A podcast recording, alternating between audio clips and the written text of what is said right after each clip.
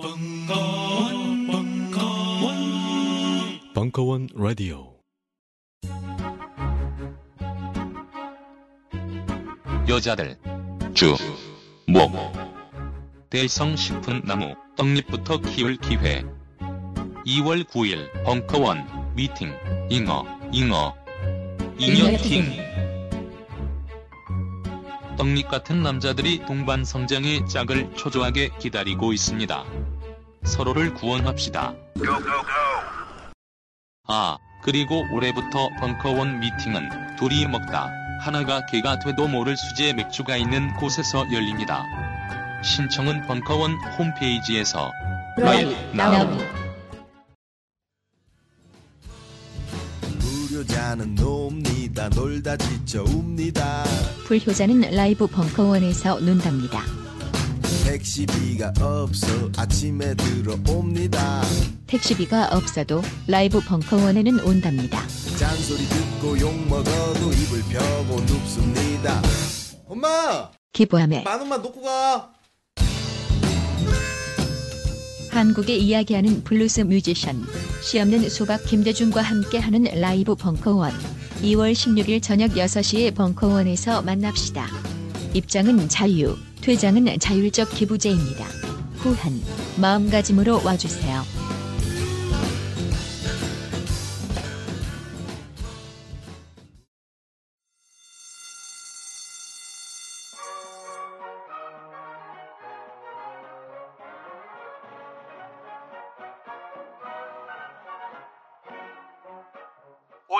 힘차게 매일매일 활기찬 당신의 아침을 책임질 손안의 킹스베리 중세 왕과 귀족들만 먹었다는 아로니아와 함께 발기찬 하루를 시작하십시오 100% 폴란드산 아로니아 열매 농축 과즙 평산네이처 아로니아 친 가사 노동과 학업, 직장 스트레스로 지친 가족을 위한 최고의 선물. 한국에서 구라파의 맛과 향을 덤으로 느낄 수 있습니다. 우리 가족의 건강은 아로니아가 챙겨줘요. 100% 폴란드산 아로니아 열매 농축 과즙. 평산 네이처. 아로니아. 친 보다 자세한 사항은 딴지마켓에서 확인하실 수 있습니다.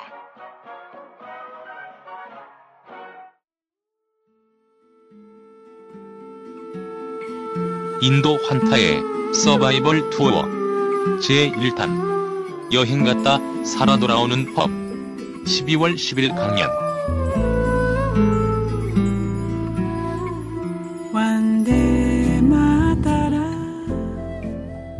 안녕하세요. 예. 어, 원래는 인도 환타님의 인도 여행 이야기를 딴지 인터뷰에서 먼저 다뤘었죠. 근데 하다 보니까 재미가 있어가지고 본격적으로 한번 해보자 해서 준비했습니다. 그, 이 지금 이번 오늘 거는 일단 저 일종의 파울 파일럿입니다. 오늘 저희가 해보고 재미있고 할 가치가 있다라는 판단이 나오면 장기적인 시리즈로 갈 거고 최악의 경우에는 그냥 오늘 하고 끝. 예, 그렇습니다. 오늘 자세한 내용은 직접 다 설명을 해주실 거고요. 그 아마 아시는 분들은 다 아실 것 같지만 소개를 드리겠습니다. 그 인도 여행 전문가 또 가이드북의 저자로 그 환타라는 닉을 쓰고 계시는 오늘의 주인공을 소개드리겠습니다. 박수 부탁드립니다. 아, 예, 안녕하세요. 그 딴지 인터뷰 한 두 번 끌려 나왔더니 갑자기 일이 커져가지고 이제 여기저기서 여기저긴 또 아니에요, 사실. 그래가지고 어디 끌려 나오게 됐네요. 어, 기본적으로 이게 처음 시작되게 된 계기가 어떻게 된 거냐면은 그 인터뷰 2부를 할 때 갑자기 이제 원래 모든 아이디어는 불현듯 떠오르잖아요. 그래서 불현듯 배낭여행 설명회 같은 개념으로 한번 하면은 괜찮겠다는 생각이 들더라고요. 그리고 사실 이런 배낭여행 설명회 개념의 것들을 전 되게 많이 해보려고 노력을 했는데 뭐 여러분들도 아시겠지만은 이제 방학 때 대학생들 방학이 되면은 각 여행사들이 여행 설명회란 이름으로 이런 비슷한 일을 하긴 해요. 근데 대부분 이제 그 설명회의 결론은 우리 상품을 사주세요 내지는 우리 여행사 상품을 가지고 가주세요가 되는 거죠. 그래가지고 이제 저는 약간 성격도 좀 까칠한 편이어서 그런 건 별로 원하지 않았고 그래가지고 몇 년한 10년 전에는 또 뭘 했냐면은 개인적으로 세종문화회관에 옛날에 소회의실을 싸게 빌릴 수 있었어요. 야, 이걸 빌려가지고 진행을 해봤는데 이러면 유료가 되잖아요. 그래가지고 유료에 대한 부담들도 좀 있고 그래가지고 그게 조금 피곤하더라고요. 그래서 안 하던 일이었는데 갑자기 이거 하면서 아 딴지 종편을 엮어서 한번 해볼까 싶어서 던졌더니 이렇게 빨리 물지 몰랐어요. 트윗에 아이디어라고 올리고 30분 만에 무셨더라고요. 그래가지고 예, 이어 받으시죠. 아니 그그 내막을 내막은 그렇게 단순하지 않습니다. 이게 이 아이디어가 나온 다음부터 이걸 하기로 결정하게 되기까지도 굉장히 많은 시간 동안 사람들이 얘기를 했었고 한번 해보자. 아직- 아직도 확신을 못 가지고 있는 상태예요. 근데 제가 보기에는 충분히 가치가 있는 내용이 될 것 같고 또 워낙에 이제 자세한 내용을 많이 아시는 분이고 또 이 시리즈를 그 환타님 혼자서 하실 것도 아니에요. 뭐 좀 이따 다시 자세하게 설명하시겠지만 예, 뭐 일단 서로는 이 정도로 하고 예. 예, 어, 오늘 어떤 말씀을 해주실 건지 먼저 그 얘기부터 들려주시죠. 예, 우선은 이제 서바이벌 투어라는 이름으로 이제 제목이 나와가지고 저도 오늘 트윗에다가 되게 많이 이제 글을 올렸는데 어, 오늘 같은 경우는 여행에 대한 테크닉이나 여행을 잘 하는 법에 대한 얘기들이 거의 없을 거예요. 그러니까 이건 인도라는 지역의 특수성 때문인데 어, 여러분들 같은 경우 유럽이나 아니면 다른 지역 같은 경우는 기본적으로 그리스 로마 신화는 어느 정도 알고 유럽을 가요. 기본적인 지식이 있고 지명에 대한 이해도가 있어요. 근데 인도는 인도에 뭐 간디 빼고 모르잖아요. 대부분의 경우 그렇거든요. 아 거기 소가 많다더라. 아 똥이 되게 많다 정도까지가 우리가 아는 일반적인 인도에 대한 지식의 전부예요. 그러다 보니까 인도에 대한 개념을 잡는 시간이 필요할 것 같더라고요. 그리고 인도 같은 경우도 이제 뭐 그리스 쪽의 박물관을 가보시거나 아니 유럽 쪽 박물관을 가보셨으면 아시겠지만 그들이 그림의 대부분의 모티브를 성서에서 따오듯이 인도 같은 경우도 그네들의 신화나 아니 그네들의 종교에서 나온 모티브들의 작품들이 되게 많아요. 그러다 보니까 기본적으로 신에 대한 일정 부분의 이해도가 없으면은 아무것도 볼 수 없어요. 하지만 그렇다 하더라도 이걸 가지고 또 몇 시간을 끌면은 아 이제 망하겠죠 다음에. 그래가지고 우선 두 시간으로 줄여보려고 노력을 했어요. 네, 한 번 더 당부드리고 싶은 것은 오늘은 여행에 대한 어떤 기술적인 얘기들이 거의 없을 것이다라는 것들. 그러니까 그리고 미리 양해를 구했으니까 갑자기 이제 이게 끝나고 나서 이제 트윗에다가 환타 나쁜 새끼 속였어요. 날 낚았어요라고 글을 올리시면은 슬퍼할 거라는 거. 예. 실제로 오늘도 여기 오신 분들은 어떨지 모르겠는데 벌써 낚인 사람이 한 명 있었습니다. 그래서 어디 있는지 모르겠는데 저 카인 기자가 카인 전 기자가 왔다가 연말에 여행을 가기로 해서 여행 실무를 좀 들어보러 왔다. 네, 그 다음 시간이다 그랬더니 좌절하고 있어요 지금. 네. 어 그럼 오늘은 그 실무적인 얘기는 별로 안 하고 예. 그 인도라는 나라가 어떤 나라인지 최소한 인도를 여행하기 전에 알아야 할 인도에 대한 내용들 위주로 한 예. 시간을 해주실 거죠. 그래야 될 것 같아요. 그리고 이제 이거 이후에는 이제 저랑 비슷한 직업을 가진 여행 작가들 위주로 해가지고서 각 지역별로 여행 설명회를 시리즈화 할 거예요. 그러니까 저 같은 경우는 이제 제가 책이 다섯 권이 있는데 어, 그다지 두 시간 이상 썰을 까기 힘들 것 같은 상하이와 베이징은 빼버리고요. 지금 현재 제 계획은 인도와 근데 문제는 인도가 몇 번까지 늘어질지는 저도 잘 모르겠는데 인도와 중국 그리고 홍콩을 개별적인 지역으로 나눠서 제가 할 거고요. 그 다음에 저기 뒤에 보면 지금 터키 저자가 한 분 계세요. 그리고 그 외에 저자들이 있는데 오늘 요즘 저 여행판에 조금 이제 좀 뭐 일이 좀 있어가지고 많이 못 오셨어요. 그래서 이런 분들이 이제 2주나 3주 간격을 두고서 계속 진행을 할 거예요. 근데 그렇게 돼도 저는 계속 나오나요? 뭐 나오셔야 될 것 같습니다. 왜냐하면 코너 자체를 망가뜨리는 걸 잘하시잖아요. 어, 그렇죠. 예, 그거를 계속 해주셔야 됩니다. 그렇죠. 괜히 다른 가이드분, 가이드북 작가분하고 저하고 둘만 하게 되면은 굉장히 경건한 자리가 될 것 같아가지고. 그러니까 이제 저는 개드립 전문으로 그렇죠. 예. 개드립 전문에 잘 기억을 해두겠습니다. 자, 이제 안내는 이제 이 정도로 하고 본격적으로 한번 그 인도에 대해서 인도 이야기를 시작해 보도록 하겠습니다. 어, 우선 그 가이드북이라는 거에 대한 얘기를 할게요. 어, 가이드북이라는 거는 생각보다 되게 많은 정보들을 가지고 있어요. 처음 여행을 하시는 분들에게는 그게 단지 그냥 가격의 나열의 책이 될 수도 있는데 조금 더 나아가면은 이제 뭐 그 지역의 토속 음식들 아니면 뭐 이제 어떻게 그 골목에 얽힌 이야기들 인도 같은 경우는 이제 겐지스 강이 있는 바라나시 같은 데는 수많은 골목들이 있거든요. 그 골목에 대한 이야기들이 담길 수도 있고 그다음에 이제 중요한 건 어디가 위험한지 어느 숙소에 가면은 언니들을 만진다더라라는 내용들도 물론 들어가죠. 특히 인도 같은 지역에서는 해당 국가에 대한 별하별 잡다한 정보들이 가이드북에는 다 들어가요. 그래서 잘 만든 가이드북은 뭐 저의 주장이긴 한데 아주 훌륭한 종합 입문서가 될 수도 있다라고 주장을 하지만 뭐 저도 아직 거기까지 가보지 못했어요. 우선 여행과 관광에 대한 얘기들을 조금 구분을 해볼까 해요.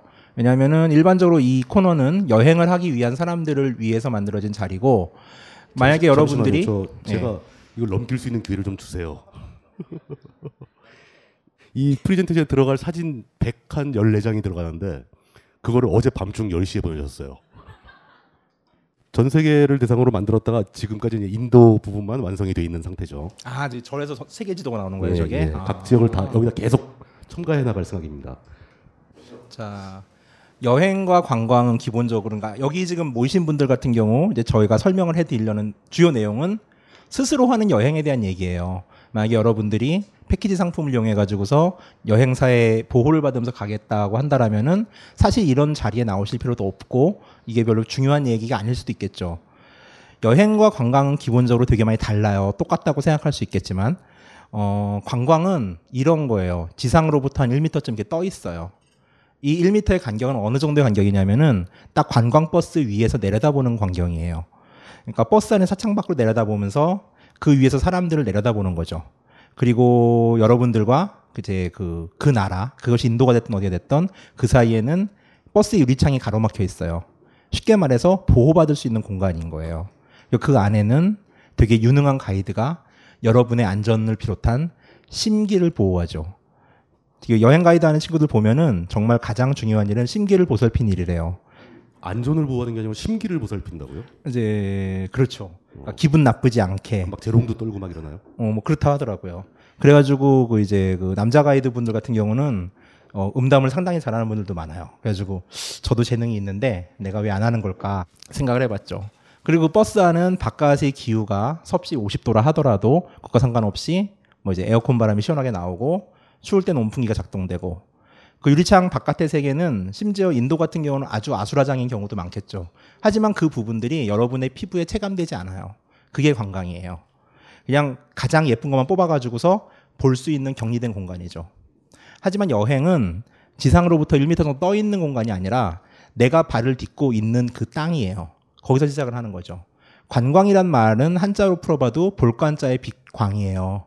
눈으로 보는 게 가장 중요해요. 관광의 핵심은 눈이에요. 근데 여행의 핵심은 행위예요. 가는 거죠. 그 여행의 가장 큰 핵심은 발이에요. 내 발로 내가 스스로 움직이는 건 거죠. 이 대목에서 그 여행에 대한 얘기를 하시면서 저한테 이 사진은 왜 보내주신 거예요? 이게 안전하게 보호되고 있는 아, 아 당신의 마음. 아, 아, 이게 이 사진 세이, 프라서 네. 그 사진을 보기가 되게 힘들었던 것 중에 하나가 저 이제 책을 하던 사람이다 보니까 이제 지역별로 소팅은 되게 잘 해놓는데 이런 일이나 대사를 쳤을 때 적절한 사진을 고르기가 되게 힘들더라고요. 그러니까 제가 인도 사진이 한 8만 장이 있거든요. 연도별로 나눠져 가지고서 그래가지고 늦게 줬던 이유 중에 하나가 고를 수가 없었어요, 진짜로. 근데 실제로 제가 작업을 하면서 보니까 그 사진들이 하나하나가 거의 작품 수준이에요. 뭐랄까 그 이런 사진도 굉장히 해상도가 무지하게 좋고 그 현재 살아 있는 사람들의 그 표정까지 읽을 수 있을 정도로 근데 사실 저 사진은 버스 안쪽에서 유리창 바깥으로 찍은 이게 뭐 모든 진실은 그런 거죠. 하여간 그래서 여행은 이제 대지에 딛고 있는 내 두 발에 방점이 찍히는 거예요. 그래서 여행을 하는 데서 여행의 모든 것은 자기 몫이 되는 거죠. 그러니까 뭐 즐기는 것도 여행을 하다 보면은 내 심기를 보살펴준 사람 없어요. 특히 인도 같은 경우는 나 열받게도 하고 날 건드리고 울게도 하고 제가 많이 하는 말이 있는데 인도 여행은 처음에 여행을 가면은 여러분들을 괴롭히는 사람들이 무지무지 많아요. 그럼 처음에 무섭거든요. 무서워가지고 주눅 들어 있다가 어느 순간 분노가 솟구쳐 올라가요. 그래서 뱃속 깊숙한 곳에서 이런 씨발 할 때부터 여행이 시작이 돼요. 그 전까지는 뭔가요? 당하는 거죠. 이제 그 당함의 연속이 이어지다가 그러니까 사람이 성격이 나쁜 사람들이 인도에 좀 많은 이유 중에 하나가 이 씨발을 빨리 할수록 인도 여행을 정하기가 좀 쉬워지거든요. 어, 지금 이 사진을 보여주신 건 이건 이건 여행이 아니고 관광의 사진인 거죠. 뭐 이런 거라든가 뭐 이런 걸 먹으면서 다니는 것은 아 예. 제가 운 좋게 이코노미를 타는데 승급이 돼서 비즈니스를 한번 탔어요. 그래가지고 그때 찍어둔 사진을 이런 데서 활용을 하고 있는. 근데 실제로 인도에 여행을 가게 되면 이런 걸 타고 다닌다는 거죠. 음 이건 아주 좋은 에어컨이 나오는 기차예요. 어, 굉장히 좋은 겁니까? 아, 그게? 이 정도면은 아주 좋은 기차예요. 음, 생수도 포함되어 있는 라즈다니 익스프레스라고 어, 저거는 먹이도 줘요. 아, 밥도 줍니까? 이제 뭐 딴 얘기 2부쯤에서 다음번에 할 얘기인데 인도 기차라는 게 빠르지가 않아요 별로. 그러니까 델- 수도인 델리에서 그 타지마할이 있는 아그라라는 지역까지가 199km예요. 그러면 서울 대전 거리죠. 근데 이게 일반 기차가 5시간 4시간에서 5시간을 가요. 그러니까 인도 평균 express의 평균 속도가 시속 54km예요. 어, 그 우리나라에서는 expre라고, express라고 안 부를 텐데요. 그렇죠, 그렇죠. 네. 그리고 저거는 이제 전실 에어컨이고 먹이도 주는 아주 좋은 기차인데 저 아이가 시속 평균 시속 75km per hour죠, 그러니까 어마어마하게 빠른 거네요. 인도에선 거의 뭐 미치죠. 예. 네. 초고속이죠. 인도판 KTX. 아 그렇죠. 근데 실제로 이런 걸 타나요? 그러면? 어, 이건 이제 사이클 릭샤라고 이제 릭샤라는 말을 들어보셨을 거예요. 이게 일본에서 처음 인력거를 발명을 해요. 이제 근대사에 나오는 얘기 중에 하나인데 일본이 발명한 근대의 가장 위대한 발명품 중에 하나가 인력거예요. 근데 지금 인력거에다가 이제 자전거를 달면은 저희 사이클 릭샤라 그러고 저걸 베트남에 가면 시클로라 그러죠. 그러니까 어찌 됐건 저거는 인간의 힘을 이용해 가지고서 페달을 밟아 가지고서 내가 나가는 교통수단이고요. 그러니까 저런 교통수단 이용할 때 사람들은 이제 몇 가지 의견으로 갈려요. 어떤 사람들은 저건 정말 비인간적이다. 어떻게 내가 돈을 주고서 인간이 페달을 밟을 수 있게끔 하겠느냐라는 의견이 있고 두 번째는 그렇다 하더라도 내가 저걸 이용하지 않으면 그럼 저 사람은 어떻게 살아남느냐. 그러니까 내가 소비를 하는 것이 오히려 올바른 길이다. 그들이 살기 위해 가지고서라는 두 가지 의견이 있어요. 근데 저 같은 경우는 이제 후자이기도 하고요. 저 사이클 릭샤 위에서 바라보는 높이가 정말 아주 적당히 거만하게 땅을 내려볼 수 있는 높이예요. 그러니까 이거는 처음에 좀 마음이 약하다 하더라도 즐기게 되는데 저는 가급적 즐기라는 걸 권하고 싶고요. 그리고 인도 이거 나중에 할 얘기였던데 뭐 미리 하자면 인도를 여행하면서 저 사이클 릭샤 꾼한테 특정 거리에서 흥정을 하거든요. 인도는 돈을 준 다음에 조용한 대학이나 이런 데 가면은 내가 한번 몰아보겠다고 해보세요. 그러면 이제 뭐 그러라 그래요. 저 릭샤가 사람이 타지 않은 채의 무게가 65에서 75kg이에요. 여기에 저 같은 사람이 한 둘이 탄다고 생각해 보세요. 근데 인도 분들은 한 세 분 타거든요. 그러면은 대충 80 잡고 240kg 더하기 80kg 정도 되는 거예요. 이걸 한 사람이 몰아요. 근데 그러고 받는 이제 그들의 수입이라는 거는 되게 보잘 것이 없어요.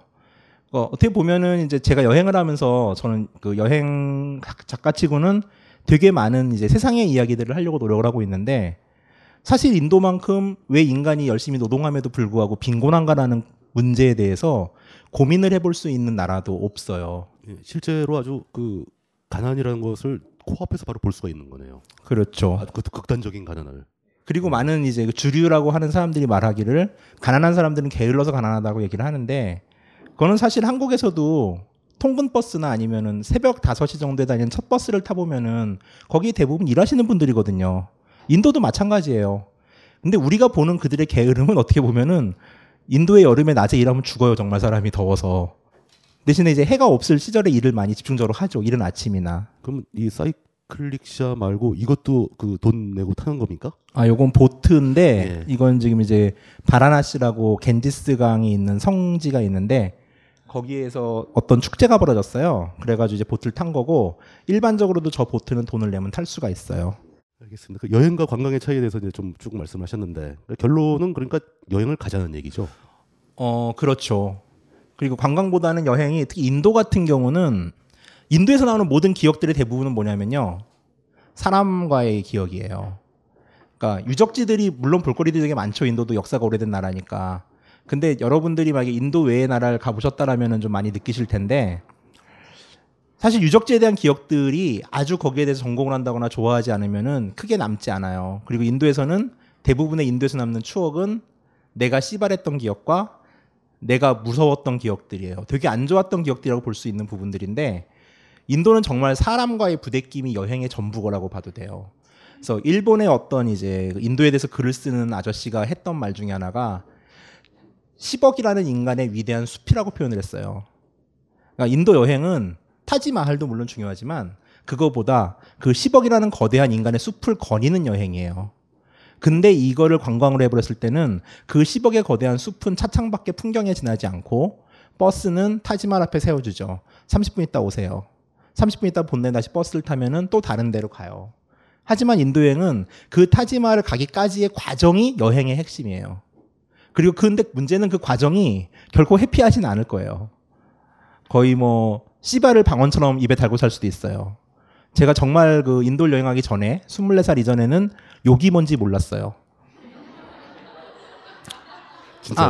아, 아, 정말로 제가 할 줄 아는 욕은 개새끼밖에 없었고요. 그 씹새끼는 아주 나쁜 사람들이나 하는 욕이라고 생각을 했어요. 근데 이제 그 아니요, 왜안 뭐, 뭐, 믿지? 일단 일단 믿는 걸로 치고 넘어가겠습니다. 예. 근데 인도에 가서 욕을 배우신 거예요? 아, 그때 이제 욕을? 그 여행 이제 동행을 참 잘 구해야 되는데 그때 이제 그 동행하던 친구 중에 하나가 어 정말 되게 생긴 거는 이제 그 당시 기준이니까 되게 잘 생겼어요. 뭐 강타 레벨이라고 봐야 되는데 입을 벌리면 막 걸레가 기어 나오는 거예요. 그래가지고 그 친구가 했던 유명한 욕 중에 하나가 타지마할을 둘 다 같이 봤거든요. 둘이 같이. 근데 이제 남자들 둘이 봤으니까 좀 우울하기도 했죠. 언니들이 옆에 있어야 되는데. 근데 타지마할을 봤을 때 그가 뱉은 첫 번째 한마디가 씨발 새끼 만들어 놓고 존나 뿌듯했겠네.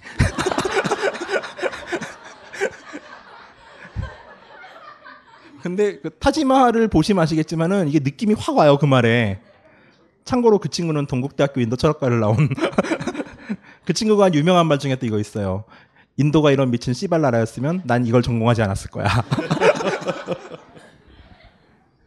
알겠습니다. 그 이제 저 뭐 다음 단계로 넘어갔으면 좋겠는데요. 예, 몇 번으로 갈까요? 그 뭐 대충 넘어가 보죠 한번. 네, 그러죠.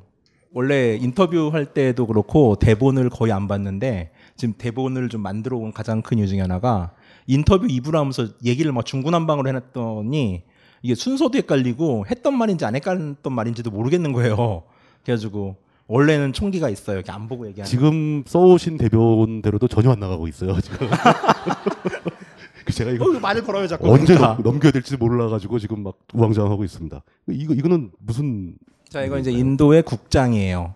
뭐 이제 옛날에 아쇼카 황제라고 아주 쌈을 잘하는 오빠가 있었는데 그 오빠가 이제 인도 전역을 통일하고 나서 이제 전 수많은 기둥을 세우면서 자기 영토임을 이제 보여준 거죠. 그러니까 일종의 백두산 경계비라고 보시면 돼요. 근데 이런 걸 엄청나게 만들어 놓으셨고 저거를 막 곳곳에 이렇게 세워놨다. 예. 근데 이제 기둥의 모양은 다 다른데 이 아이는 사르나트라고 그러니까 부처님이 태탈을 하시고 나서 처음 이빨을 까신 곳에 아 설법을 푸시 하신 곳에 하신 곳에 이제 세워놨던 그 기둥인데 이게 좀 형태 보존이 이제 잘 돼 있어가지고서 인도의 이제 내셔널 엠블렘이에요. 국가의 상징이다. 그렇죠. 예. 뭐 국가의 상징이면 국기가 중요한데 뭐 국기를 세 개씩이나 붙여놓으셨네요. 자, 인도 사람들은 인도를 뭐 우리도 이제 외국 사람들은 South Korea라고 그러지만 우리는 대한민국이라고 그러잖아요. 마찬가지로 이제 인도도 자기 나라를 뜻하는 말이 있어요. 그래서 인도 사람들은 그걸 바라뜨라고 그래요. 이 바라뜨는 태양족이란 뜻이에요. 그러니까 인도 사람들은 자기를 태양족의 후예라고 믿고 있어요. 뭐 우리도 단군의 후예죠. 뭐 마찬가지로 혹시 그 이집트 사람들도 저 태양 신을 믿지 않았나요? 태양을 기반으로 하는 민족은 되게 많죠. 예. 어느 문화권이나 제일 우선 세, 세 보이잖아요. 과거에 고대인의 눈에서 보기에는 그 일단 보면 기분 좋고. 그렇죠. 예. 눈도 부시고. 예. 그 인도라는 말은 인더스 강에서 유래가 됐어요. 그 인더스 강, 뭐 인더스 문명, 세계 4대 문명 이런 거 들어보셨죠? 근데 이제 원래 흰 인더스 강, 그리고 힌두라는 말이 있었는데 이 말은 인도 말이 아니고 페르시아 말이에요. 이란. 그러니까 세계 지도를 보면은 인도로부터 서쪽에 페르시아가 있고 인도보다 더 오랜 시기에 우선 앞서 문명을 만들었던 데가 페르시아죠. 근데 얘네들이 보기에 인더스강 안쪽에 새끼들이 사는데 아 이 새끼들이 힌두야라고 말을 한 거예요. 여기서 인도라는 말이 유래됐고 힌두교도 여기서 유래가 됐어요. 그러니까 이제 우선 인더스강과 관련된 얘기들 알아야 되는 거고, 네, 두 번째는 그럼 인도 사람들은 자기네 동네가 인도라는 거를 페르시아 사람들이 말했잖아요. 근데 인도 말에서 이방인이나 외국인이란 말이 빠르데시라고 그러거든요. 근데 이 말도 인도 말로 페르시아 새끼들이란 뜻이에요. 둘이 서로 별로 사이가 안 좋았었나 보죠. 음, 페르시아는 한 중세 이전까지만 해도 한국과 중국과의 관계, 그러니까 훨씬 이제 문명이 발달된 데가 페르시아였죠. 페르시아가 훨씬 더 선진국이었죠. 그렇죠. 예. 예, 예. 근데 뭐 인도 사람들은 기분은 별로 안 좋았겠네요. 음, 그렇겠죠. 예, 예. 지금으로 보면 사이즈가 엄청 작잖아요. 이란이 우선. 알고 보면 인도가 훨씬 더 크고 사람도 많고 그런 나라인데 페르시아가 앞서 발달 발달했다는 이유로. 예. 그럼 요 국기 세 개는 각각 어느 나라인 거예요? 자, 그래가지고 이제 인도라는 지역은 국가 명일 수도 있고요. 그다음에 지리적 개념일 수도 있어요. 그래서 그러니까 지리적 개념으로 인도를 얘기할 때는 인도 아 대륙이라고 그래요.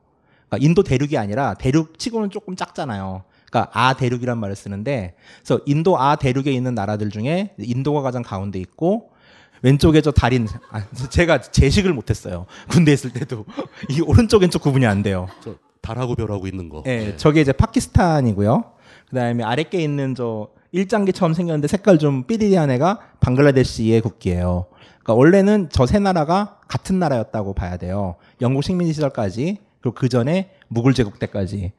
근데 이제 영국이 영국으로부터 인도가 독립하는 과정에서 이제 수많은 종교적인 문제들이 생겨났고 그래가지고 이제 어떻게 합의를 보냐면은 당시 영국이 거느리던 이제 인도를 걔들도 영- 지배하면서 주로 나눴을 거 아니에요.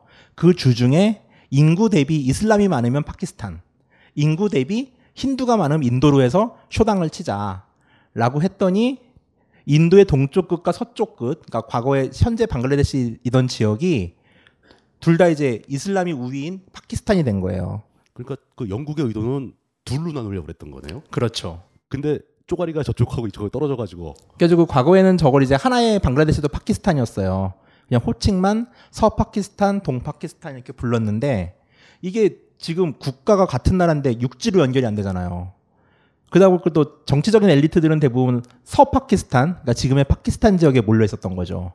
그러니까 동파키스탄인 아저씨들은 빡이 치는 거죠. 그리고 이제 수많은 차별이 실제 존재했고 저 지역들은 종교적인 차이는 있어 종교적인 건 이- 같았죠. 이슬람이었는데 인종적으로 있다가 인종이가 나오겠지만 아주 다른 사람들이에요. 서파키스탄은 이슬람이 많다 하더라도 그 서파키스탄과 동파키스탄이 인종이 달랐다. 우선 저기서 저기까지가 한 3,000km 돼요. 아, 조금, 그러니까. 조금 머네요. 예, 좀 멀죠. 그러다 보니까 파키스탄에 사는 아저씨들은 중동 오빠들 같아요. 그러니까 이태원 가서 보시면 이제 파키스탄 오빠들을 보실 수 있을 텐데. 그, 그 파키스탄 넘어 저쪽이 중동이잖아요. 그렇죠. 바로 그쪽 이제. 북쪽으로 가면 아프가니스탄이 되고 서쪽으로 가면 이란이 나오죠. 그래서 동파키스탄에 사는 아저씨들은 이제 그 벵갈이라고 하는데 저기서 조금만 동쪽으로 더 가면 미얀마가 나와요. 그러다 보니까 인도사의 개긴 한데 또 미얀마계와 피가 섞여가지고 약간 동양계의 느낌이 나고 키도 작아요. 그러니까 인종적으로 아예 다른 거예요. 문화적으로도 다르고. 단지 종교가 같다는 이유만으로 한 나라를 만들어 놓으니까 쌈이 나죠. 그래서 70년대에 전쟁을 하고서 헤어져요. 그래서 오늘날 방글라데시가 만들어진 건데, 그래서 지금으로 보면 이제 세 개의 나라라고 볼 수 있는데, 사실 저거는 이제 하나의 문화권으로 봐야 되고, 여기에 조금 더 무리해서 넣자면, 네팔도 인도 문화권으로 넣을 수밖에 없어요. 여기 같은 경우는 이제 건국 신하나 이제 얼마 전까지 왕정이었다가 이제 지금은 공화국이 됐는데, 아저씨들이 인도에서 건너간, 이제 떠밀려간 아저씨들이에요. 그 다음에 네팔도 힌두교 국가고, 네팔도 인도청 카스트가 있어요. 근데 인도 사람들이 보기에는 인도 카스트보다 한 단계 낮게 봐요. 그러니까 네팔 브라만은 인도에서는 크샤트리아로 취급을 해주고요. 이제 네팔 크샤트리아는 인도에서 바이샤로 취급을 해줘서 한 단계씩 낮춰서 보는 경향이 있어요. 어찌됐건 여기도 이제 인도 문화권이라고 봐야 되는 거죠. 하여간서 인도는 이런 인도 문화권의 대빵이고 이제 따거죠. 그래서 인도의 현재 영토는 남한의 33배예요.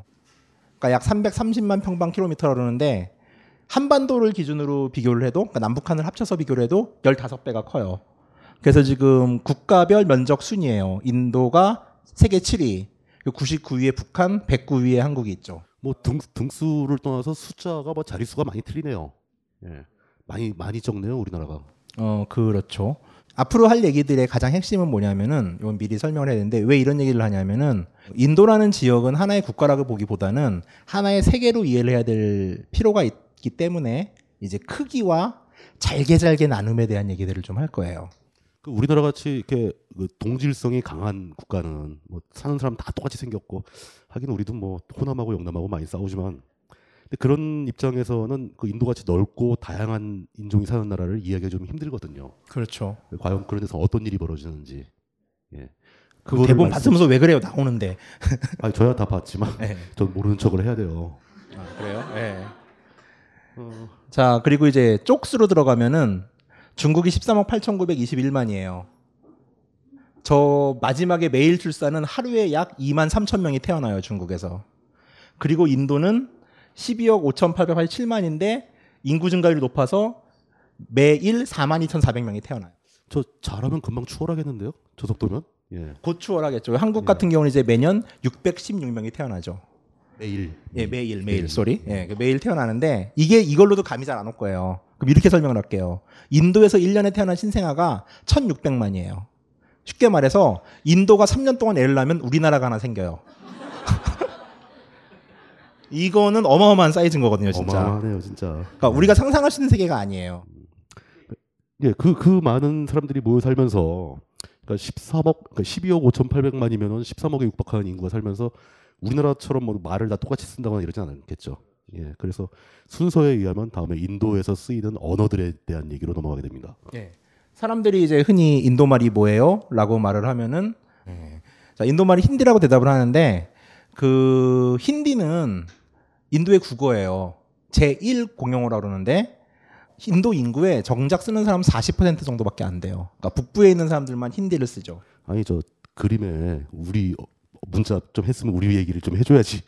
예. 아 이거 할 거야 할 거야 나 넘기면 안돼 넘기면 안 돼. 야, 예. 그래서 아, 나 넘어간 줄 알고. 어, 손발이 이렇게 안 맞아가지고. 아, 큰일 났네. 진짜. 이거 아무래도 일을 하고 잘리겠다 이거. 아니 술을 한 번밖에 안 먹어도 되니까 우리가 두 번 먹었어야 되는데. 예 예. 앞으로 술 자주 먹읍시다. 그래가지고 59%는 이제 각자의 말을 써요. 근데 이제 그러다 보니 우리나라 같은 경우도 표지판에 언어가 병기되잖아요. 이거는 이제 목포에서 찍어온 사진인데 대부분 우리나라에서 이제 병기가 되면 한글과 영어. 그래서 목포 버스 터미널은 왜 한자가 먼저 나왔는지 잘 모르겠는데 저게 또 한자가 틀렸어요. 저게 목포 공공 기차 참이라고 하면 저거는 시내 버스 타는 데인데 저기가 말하고자 싶은 것은 시외버스 터미널이거든요. 그럼 장도 기, 기차 참이라고 그래야 돼요. 아니, 또 제가 중국어 발음이 아주 후- 후져가지고. 뭐 하여간 그래서 한국은 이제 저, 저 정도밖에 표기가 안 되죠. 우리나라는 그냥 최대한 다양하게 쓰면 세 가지 정도 문자를 쓴다. 예. 그리고 이거는 다 그 나라, 우리나라 글자가 아니라 이제 외국어를 병기하는 거죠. 외국 사람들을 외국인들을 위해서. 위한, 예, 외국인들을 위한 문자책이겠죠. 음, 자. 그래서 인도는 이제 언어가 많고 남북 지역의 언어가 다르다 보니까 남인도 사람하고 부인도 사람하고 만나면 영어로 얘기를 해요. 그러니까 서로 말이 안 통해요. 그래가지고 하는데 문제 이제 인도의 영어들을 그래서 인도가 영어가 통한 나라로 기본적으로 알려져 있고 그래가지고 이제 인도 여행을 할 때는 영어만 하면 된다라고 말을 하고 있는데 인도 영어라는 게 약간 좀 어법이 달라요. 자기들끼리만 쓴 언어인 거죠. Hinglish라고 그래요 이거를. Hinglish라 그러고 지금 옥스퍼드 사전 같은 데 보면은 이제 Hinglish라는 마크가 붙어서 표현이 나오기 시작하는데 근데 또 Hinglish를 무시할 수 없는 게 앞으로 영어 우위의 시대가 언제까지 될지 모르겠지만은 지금 어떻게 보면은 영어를 쓰는 가장 많은 쪽수를 가진 나라는 인도예요. 그렇죠. 그러니까 인도의 경제력이 성장해가지고 인도가 메이저가 되면은 우리는 모두 American English를 버리고 Hinglish를 배워야 될지도 몰라요. 자 그런 점에서 이제 우리가 기본적으로 알고 있는 이제 Where are you from? 너 어디서 왔냐? 라는 말을 인도에서는 Which country belong to you라고 그래요. 근데 저게 문법은 틀렸거든요. 제가 이걸 자료 좀 만들면서 보니까. 아 Hinglish라니까요, 그러니까. 아니 저거는 그러니까 나라가 나한테 속해 있다라는 의미잖아요. 이 말을 새벽 1시에 전화해가지고 나한테 Which country belong to do you가 아니냐라고 그랬죠. Which country do you belong to라고. 아, do you belong to, 예. 예. 예. 이것도 그나마 조금 이제 좀 이제 그 좀 배우신 분들이 쓰시는 표현이고요. 그냥 일반적으로 가면 이제 which country라고 그래요. 어디서 왔냐? 뭐 이런 얘기죠. 딴지 인터뷰 2에서 이제 그 인도어와 한국말이 어순이 같다 그랬잖아요. 아, 저 같은 이제 제자 원리가 같다 그랬잖아요. 근데 어순도 같아요, 이 두 말이. 그러다 보니까 인도에서도 이제 그 학교 공부 안 하신 분들은 자기 나라 말인 힌디라다가 영어로 하려면 우리처럼 어순을 머릿속으로 생각을 해야 돼요. 되게 복잡하잖아요. 근데 한국식 영어가들이 그러니까 무시하고 나서 영어를 전혀 못하는 사람들이 오히려 가가지고서 한국식 어순의 콩글리시 영어를 하면은 인도 애들도 아주 잘 알아들어요. 이거는 그건 나름대로 좀 좋은 점이에요. 예, 그래서 이제 그 의외로 입이 트이는 기적을 볼 수 있어요. 그러니까 아니 근데 그렇게 영어 배워가지고 저 영어권 나라 가면 안 되잖아요. 근데 이제 제가 이제 가이드북 저자를 하면서 인도 외에 이제 홍콩 같은 데도 이제 책을 쓰고 있는데 홍콩 같은 데 가면 이제 좀 럭셔리한 분- 분위기다 보니까 이제 뭐 호텔들을 들어가요. 5성 호텔들을 아주 비싼데 하루에 80만 원 막 이런 데 들어가서 이제 뭐 호텔 투어를 하는 거죠. 공문 보내서 어떻게 생겼는지 보고 막 이러면은 거기서 이제 매니저 언니들이 오는데 그 언니들도 어찌됐건 그 상황에서는 제가 갑이잖아요. 내가 그걸 봐야지 이제 소개를 하니까 알아들어요. 그래가지고 저의 지론 중에 하나는 영어를 배우지 말고 갑이 되자. 갑이 되면 내가 아무리 개떡같이 말을 해도 다 알아듣는다. 아쉬움이 없어가지고 아쉽지가 않으니까 못 알아듣는 거거든요. 어쩔 수 없이 동의할 수밖에 없네요. 예. 우리 모두 갑이 되도록 노력합시다. 예, 예. 그러기 위해서 창조 경제를 열심히. 예. 자 이제 역시 돈이 좋아요. 예. 예. 인도의 그 다양한 언어들을 볼 수 있는 가장 좋은 공간이 바로 집회예요. 인도는 우리나라는 이제 돈마다 아저씨들이나 이제 5만 원짜리 언니가 계시는데 얼굴들이 다 다른데 인도 돈은 닥치고 간디예요. 아, 모든 모든 단위가 예, 모든 단위가 다 간디 얼굴이 있고 근데 중국도 마오쩌둥이잖아요. 중국은 그래도 최근에 소수민족 배려한다고 이렇게 좀 다른 사람들도 없어요. 예, 하여간에. 예, 예. 그래가지고 이 오빠가 이게 돈을 딱 바라보고 있으면은 갑자기 이제 옥수수를 털어서 다이아몬드를 줘야 될 것 같은 기분이 막 들면서 기분이 아주 나빠지는데 근데 제가 보기에는 굉장히 귀엽게 그렸네요 얼굴을. 예. 예. 그러니까 진짜 예, 옥수수를 달, 예, 예, 할것 뭔가 튀어나와서. 막 말을 할 것 같은. 그래가지고 이제 가면은 이제 Reserve Bank of India라고 이제 인도 발권은행에 써 있고 가운데 숫자 천이 있죠. 그리고 이제 밑에 힌디는 이제 에카자르 루피라고 이제 지네 나라 글자로 써 있는 거예요. 아, 그 저게 옷이죠. 49%가 쓴다는 예, 가장 그 예. 주된 언어인 예. 거죠. 그리고 뒷면을 가 보시면 이제 밑에 원 따우전 루피스라고 이제 영어로 써 있고 문제는 저 동그라미예요. 저 지렁이들이 뭐냐면은 인도의 언어들이에요. 저게 다 다 종류가 다른 거죠 지금. 예, 그렇죠. 아 이거 이 부분 진짜 힘들었습니다 이게. 저도 힘들었어요. 자, 이건 아쌈이라고 인도 동북부 지역에서 쓰는 말이에요. 이거는 에하자라 타카라라고 읽어요. 그러니까 이제 기본적으로 힌디는 엑하자르 루피예요. 예. 이거 지금 혹시 이거 안 보고 읽으실 수 있어요? 저도 한 세 개? 그러면 이제 순서가 꼬이면 이제 다 이제 완전히 틀려버린다 이제. 그렇죠. 아니 대충 생긴 건 첫 알아요. 번째 그래도. 거. 예, 예. 이게 아쌈이고 예, 두 두 번째는 번째. 거의 비슷하게 생겼는데 받침 몇 개가 달라요. 요건 벵갈리라고 방글라데시의 국어이기도 하고 웨스트 벵갈주의 언어예요. 얘네는 이제 엑하자라, 딱가라. 아까는 에하자라. 이번엔 엑하자라. 조금 달라요. 그다음에 이제 완전 지렁이죠. 얘는 이제 구자라트라고 하는 인도 서부 지역에서 쓰는 글자예요. 요것도 읽는 법은 이제 비슷해서 그러니까 글자가 다르지 말은 좀 비슷해요. 구자라트 말은 그래서 얘도 에카자라 루피라고 읽어요. 그다음에 아 이제 뭐 지렁이들이 막 기어가죠. 어 이건 상당히 디자인이 귀엽네요. 예. 요건 이제 인도 남부에 그 벵갈로르라고 들어보셨을 거예요. IT의 도시. 그 벵갈로르에서 쓰는 까나다라고 하는 글자예요. 근데 요건 이제 완전히 다르죠. 말도 완전히 달라요. 이건 온두 사바라 루피아라고 그래요. 그러니까 1이 온두예요. 까나다로 가면. 중간에 갑자기 궁금한데 저게 저 나라에서 다 저 컴퓨터 자판으로 입력이 돼요? 맥킨토시에서는 다 돼요. 아 지금 별도 입력기 없이 그리고 아이패드에서도 돼요. 아이패드도 되고. 아이패드에서 인도 언어 중 6개를 지원해요.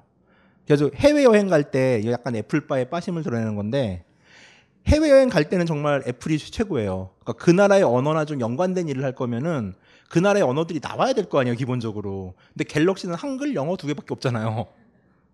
이거 동영상에 대한 문제가 될려나요? 삼성이 광고를 안 하면 안 되는데? 할 텐데 광고를. 그냥 모른 척하고 넘어갑시다. 네. 자, 요거는 이제 힌디랑 같은 시스템인데 콩칸이라고 고아 지역 글자예요. 요거는 뭐 힌디랑 있는 법 똑같아요. 요것도 좀 이상하죠. 요거는 이제 인도 서부 깨랄라라는 지역에서 쓰는 말라야람이라는 언어예요. 이름도 참 이상하네요. 예, 말타기가 아니라 말라야람. 요거는 아이라 루피아라고 그래요. 그 다음에 얘도 이제 힌디의 아종인데 문바이가 속해 있는 마라슈트라주에 있는 마라티라는 글자인데 역시 이것도 힌디랑 있는 법은 거의 같다고 보시면 돼요.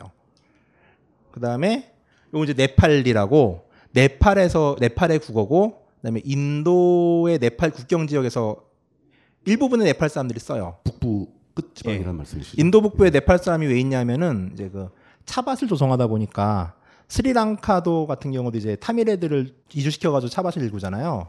네팔 인도 같은 경우도 이제 네팔 노동자들을 인도로 이주시켜 가지고서 차 플랜테이션의 노동자로 쓰거든요. 그래가지고 이 문제로 인해서 정치적으로 조금 혼란스러워요 그 지역이.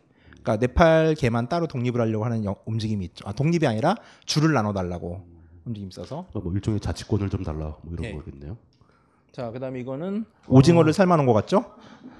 요거는 이제 그 요즘 포스코가 진출한다고 시끌시끌한 오리사주의 언어인 오리아예요. 요거는 엑하자라 탕카라고 읽어요. 고생 많이 하셨습니다. 그러게요. 요거는 이제 그 터번 들고 다니는 아저씨들 있죠? 시크교라고 하는 푼잡 지역에 쓰는 글자인 푼자비예요.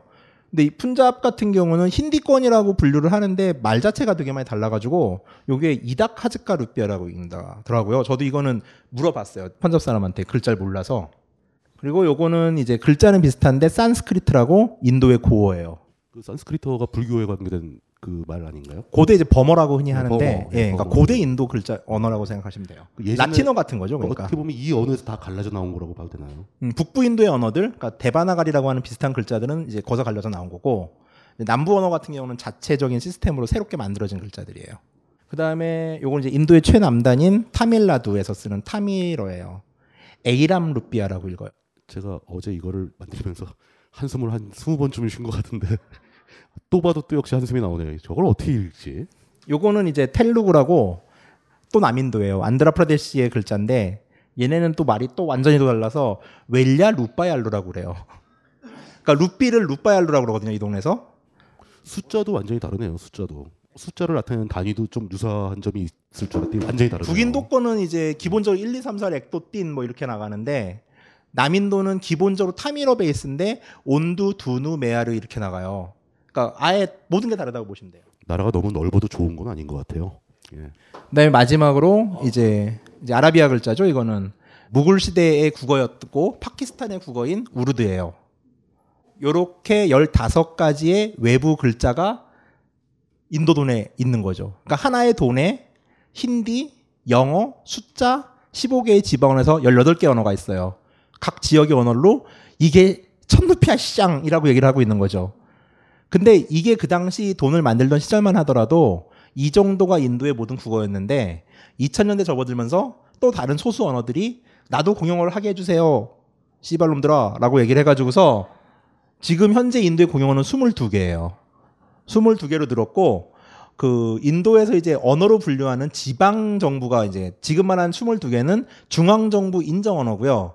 지방 정부 인정 언어를 다 합치면은 340가지 정도 돼요. 그리고 언어 학자들 분류로 따지면은 3,000개로 다시 분류를 해요. 대략 그 3천 개 언어 한 개당 사용자의 숫자는 그러니까 뭐 지금 그 포스코가 들어간다는 오리사주 같은 경우는 되게 많은 원주민들이 살아요. 인도권과 상관없는 이 지역 같은 경우는 이제 산에서 산을 넘어가면은 부족이 다르고 말이 다른 경우도 있어요. 그래가지고 기네스북에 올라 있는 언어 중에 하나인데 240개 정도 단어로 모든 의사 표현을 다 하는 부족들도 인도에 있어요. 대략 봐서 그냥 그 언어가 한 100가지 언어를 쓴다고 치면 예. 그한 가지 언어를 쓰는 사람들이 한 천만 단위네요. 그래도 그렇죠. 그 정도는 되죠. 그뭐 그 그냥 그 언어별로 구분해도 각각 한 나라를 구성할 정도의 큰 그렇죠. 가능한. 있는 곳이네요. 자, 이렇게 이상하게 넓고 이상하게 많은 말을 쓰고 있는 하나의 월드에 또 많은 사람들이 살아요. 이 큰 땅에 12억 이 넘는 인간들이 똑같이 생긴 인간일 리는 없잖아요. 인종적으로도 그렇고요. 아, 근데 잠시 그 사람이 원래 그 자기가 사용하는 언어에 따라서 생각도 바뀌기 마련이거든요.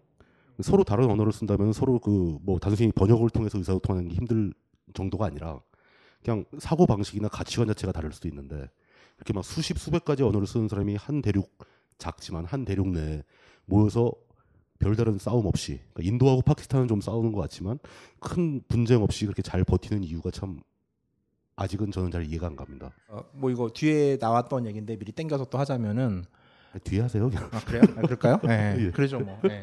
자, 그래서 People of India. 예. 네. 자, 이 사람도 인도 사람이에요. 여러분들이 생각하는 인도인과 되게 많이 다르죠. 이 사람은 인도 북부의 라다크에서 또 북 동쪽으로 가면은 이슬람 구역이 있어요. 파키스탄하고 전쟁에서 뺏은 땅이 있는데 그 지역에 있는 검문소 군인이에요. 근데 저도 이 사람만큼은 정말 유엔 평화유지 여기 있나? 이러면서 해가지고서 가서 물어봤어요. Which country? 이랬어요. 그랬더니 I'm from India 딱 이러더라고요. 그래가지고 어 really you are India 딱 이랬더니 India래요. 이제 어 인도 갔더니 비슷하죠. 인도 사람하고 발음이.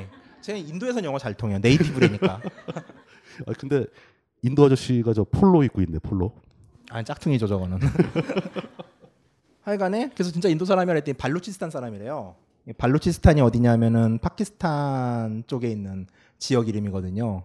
어쨌든 이런 사람도 인도인이고요. 또 다음 사진 보면은 아 이제 이 동네 같은 경우는 발루치스탄 지역은 약간 우리가 알고 있는 인도인들보다는 좀 이제 그 유럽 쪽이나 아니면 중동계에 가까워요. 그 동네 사는 젊은 처자들이에요. 이거는 오빠들이 많이 올 줄 알고서 예, 했는데 언니들이 많이 오셔서 지금. 저 이 등장인물 한 몇 살 정도 된 겁니까? 여덟 살 아홉 살 정도로 생각이 되는데요. 평가를 안 하고 넘어가도록 하겠습니다. 괜히 오해받는 수가 있어가지고 아, 예, 뭐 그런 의도는 아니었어요, 저도. 한 번 더 보고 싶어서 그런 거 아니에요. 예. 아 이 동생을 업고 있네요. 예. 예, 뭐 옛날에 우리나라 뭐 한국 전쟁 때 드라마 보면 흔히 볼 수 있는 풍경이죠. 근데 확실히 그 인종이 조금씩 변하고 있어요. 다. 자, 이 오빠는 이제 인도 최북단인 잠무 and 카시미르 주에 있는 스리나가르 계곡에 살고 있는 이슬람 신자예요. 우리가 흔히 이제 인도인들을 아리안들이 들어와서 선 인더스 선 문명을 몰아냈다 그러잖아요. 근데 이제 아리안이란 사람들은 사실 이란계 사람들이에요. 그러니까 이제 저런 얼굴이 이제 어떻게 보면 이제 그들이 말한 아리안의 그러니까 이제 순혈이라고 그래야 되나요? 피가 별로 많이 안 섞인 사람들의 얼굴인 거죠. 근데 그 뒤에 있는 아저씨 이제 인도 오빠죠. 자 그리고 그 동네 사는 이쪽은 이제 약간 좀 이제 그 아리안계와 인도계가 섞인 얼굴이죠. 여기도 역시 카시미르에서 찍은 건데 카시미르라면 대충 어느 정도의 지역이 되나요? 음, 인도 최북단, 최북단. 예. 예. 이슬람 지역이죠 여기는. 자 이제 우리가 생각하는 인도인들의 얼굴이 나오고 있어요. 약간 까무잡잡한데 콧매나 눈매 같은 경우는 약간 서양인의 느낌이 나는. 굉장히 날씬하고 근육이 잘 좋네요. 어, 예. 소개시켜드릴까요? 자 저 사람 아는데 친한데. 아, 왜 그러세요? 아, 여기는 이제 그 이제 인도 북부에 있는 힌두교 수행자들인데 여기도 좀 동글동글하긴 놀고 먹어서 동글동글하긴 하지만 이제 전형적인 인도 사람의 얼굴을 하고 있죠. 지금 저분들은 대마초를 피고 있어요. 그러면서 저에게 총각 일러서 한 대 빨어 그래가지고 아니에요 아저씨 사진만 찍고 가겠어요라고 말을 하고서 사진을 찍었죠. 어제 이거 만들면서 저희 집에 계시는 분하고 말씀을 나누면서 과연 저 아저씨들이 뭘 해먹고 있는 것일까? 그게 굉장히 맛있어 보인다. 그게 그거였어요? 예, 아, 해피해지죠. 아, 자 여기는 이제 뭐 왜 이렇게 또 동글동글? 여기도 뭐 이제 어쨌든 인도 분들이고요. 전형적 인 인도의 얼굴들이고 어, 저분은 저 이마에다가 저걸 왜 종교적인 예? 아, 종교적인 예, 건가요? 예. 마크라고 보시면 되고요. 안 씻어가지고 그런 거 아니고? 아 아니에요. 예. 그 다음에 이제 서부 나자스탄 지역으로 가면은 이제 여러분들이 알고 있는 그 터반을 두른 시크교가 있는데 그분들은 아니고 또 터반을 두르고 있는 약간 눈이 찢어진 무사 계급들이 사는 땅이 있어요. 그러니까 인도 서부 지역이라고 보시면 돼요. 또 약간 복장이나 얼굴 생김새들이 조금 달라지죠. 그리고 아예 남부로 가면은 이번에는 정말 어 이게 흑인인가 싶을 정도로 까만 분들이 살아요. 또 하나 넘기시면은 아 여기 이제 가족 라자스탄에 계시는 터반 트르신 미장이 분이시고요. 하나 더 넘겨주시면은 예 이제는 이제 피부톤 자체가 아주 까매지죠. 그리고 여, 이 상황에서 약간 코가 뭉툭하고 곱슬인 분을 만나면은 어, 정말 이분은 흑인이랑 조금 믹스가 아닌가 싶을 정도로 어제 인도는 크게 그리고 또 동부 지역으로 가면은 마땅한 사진이 없어서 못 가져왔는데 아까 말씀드렸다시피 동부 지역은 미얀마계와 피가 섞여가지고서 약간 동양계적 느낌이 나는 분들이 있고요. 네팔 이주민들 같은 경우는 우리랑 조금 더 비슷해지고요. 이렇게 다양한 사람들 마저 살고 있어요. 그렇게 다양한 사람들 그리고 넓은 땅 그리고 22가지 공용 언어 이렇게 커다란 이제 아 대륙이다 보니까 한국에서 간 사람들이 인도를 처음 방문했을 때 느끼는 그 가장 큰 느낌은 당혹감이에요. 우리가 보는 나라의 개념은 얼굴도 좀 어느 정도 비슷해야 되고 강남에 가면 더 비슷하지만 어찌됐건 얼굴도 어느 정도 좀 비슷해야 되고 같은 언어를 써야 되고 같은 문화권을 가지고 있고 이런 좀 공유되는 것들 우리는 한결에다 단군의 자손이다라는 노래를 부르고 사는 일정 부분의 혈연적 그리고 문화적 언어적 인종적 동질성이 있어야 되는데 인도 같은 경우는 이제 하나의 나라라고 볼 수 없는 다양함이 있는 거죠. 사실 우리나라도 그 단군의 동일한 자손은 아닌 것 같아요. 제가 보기엔. 제가 저한테 수염이 나는 걸 봐도 예, 저는 좀 어디선가 좀 예, 할머니 쪽에 문제가 좀 있지 않았을까 그럴 시대쯤에 저 같은 경우는 이제 박 씨니까 그 박 씨는 신라에서 출발을 하죠. 아무래도 저 처용 쪽의 피가 약간 섞인 게 아닐까라는 생각을 하기도 하죠. 그 얘기 예, 아, 이 얘기했다가 아버지한테 무지하게 혼났어요. 인구가 그렇게 당연 아, 다양하다는 것은 그 사실 이게 같은 문제일 것 같은데 뭐 지형이나 기후나 이런 것도 완전히 다르다는 거 아니겠습니까? 그렇죠. 예. 그리고 이제 다민족 국가라는 의미들이 크게 많이 이제 그럼 다민족 국가에 우리가 보는 가장 대표적인 모델들은 미국이죠.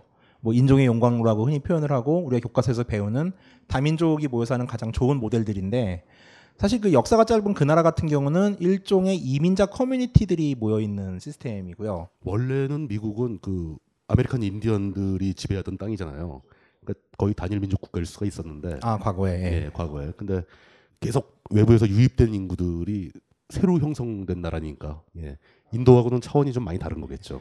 그리고 이제 중국 같은 경우도 이제 많이 섞여 있다고 많이 하는데 중국은 기본적으로 이제 문화 공동체의 관점이 되게 커요. 그러니까 한자를 쓰고 있고 같은 이제 문화를 공유하고 있는 공동체라고 봐야 되고요. 인도 같은 경우는 또 이제 미국이나 중국의 사례와 달리 종교 공동체에 가까워요.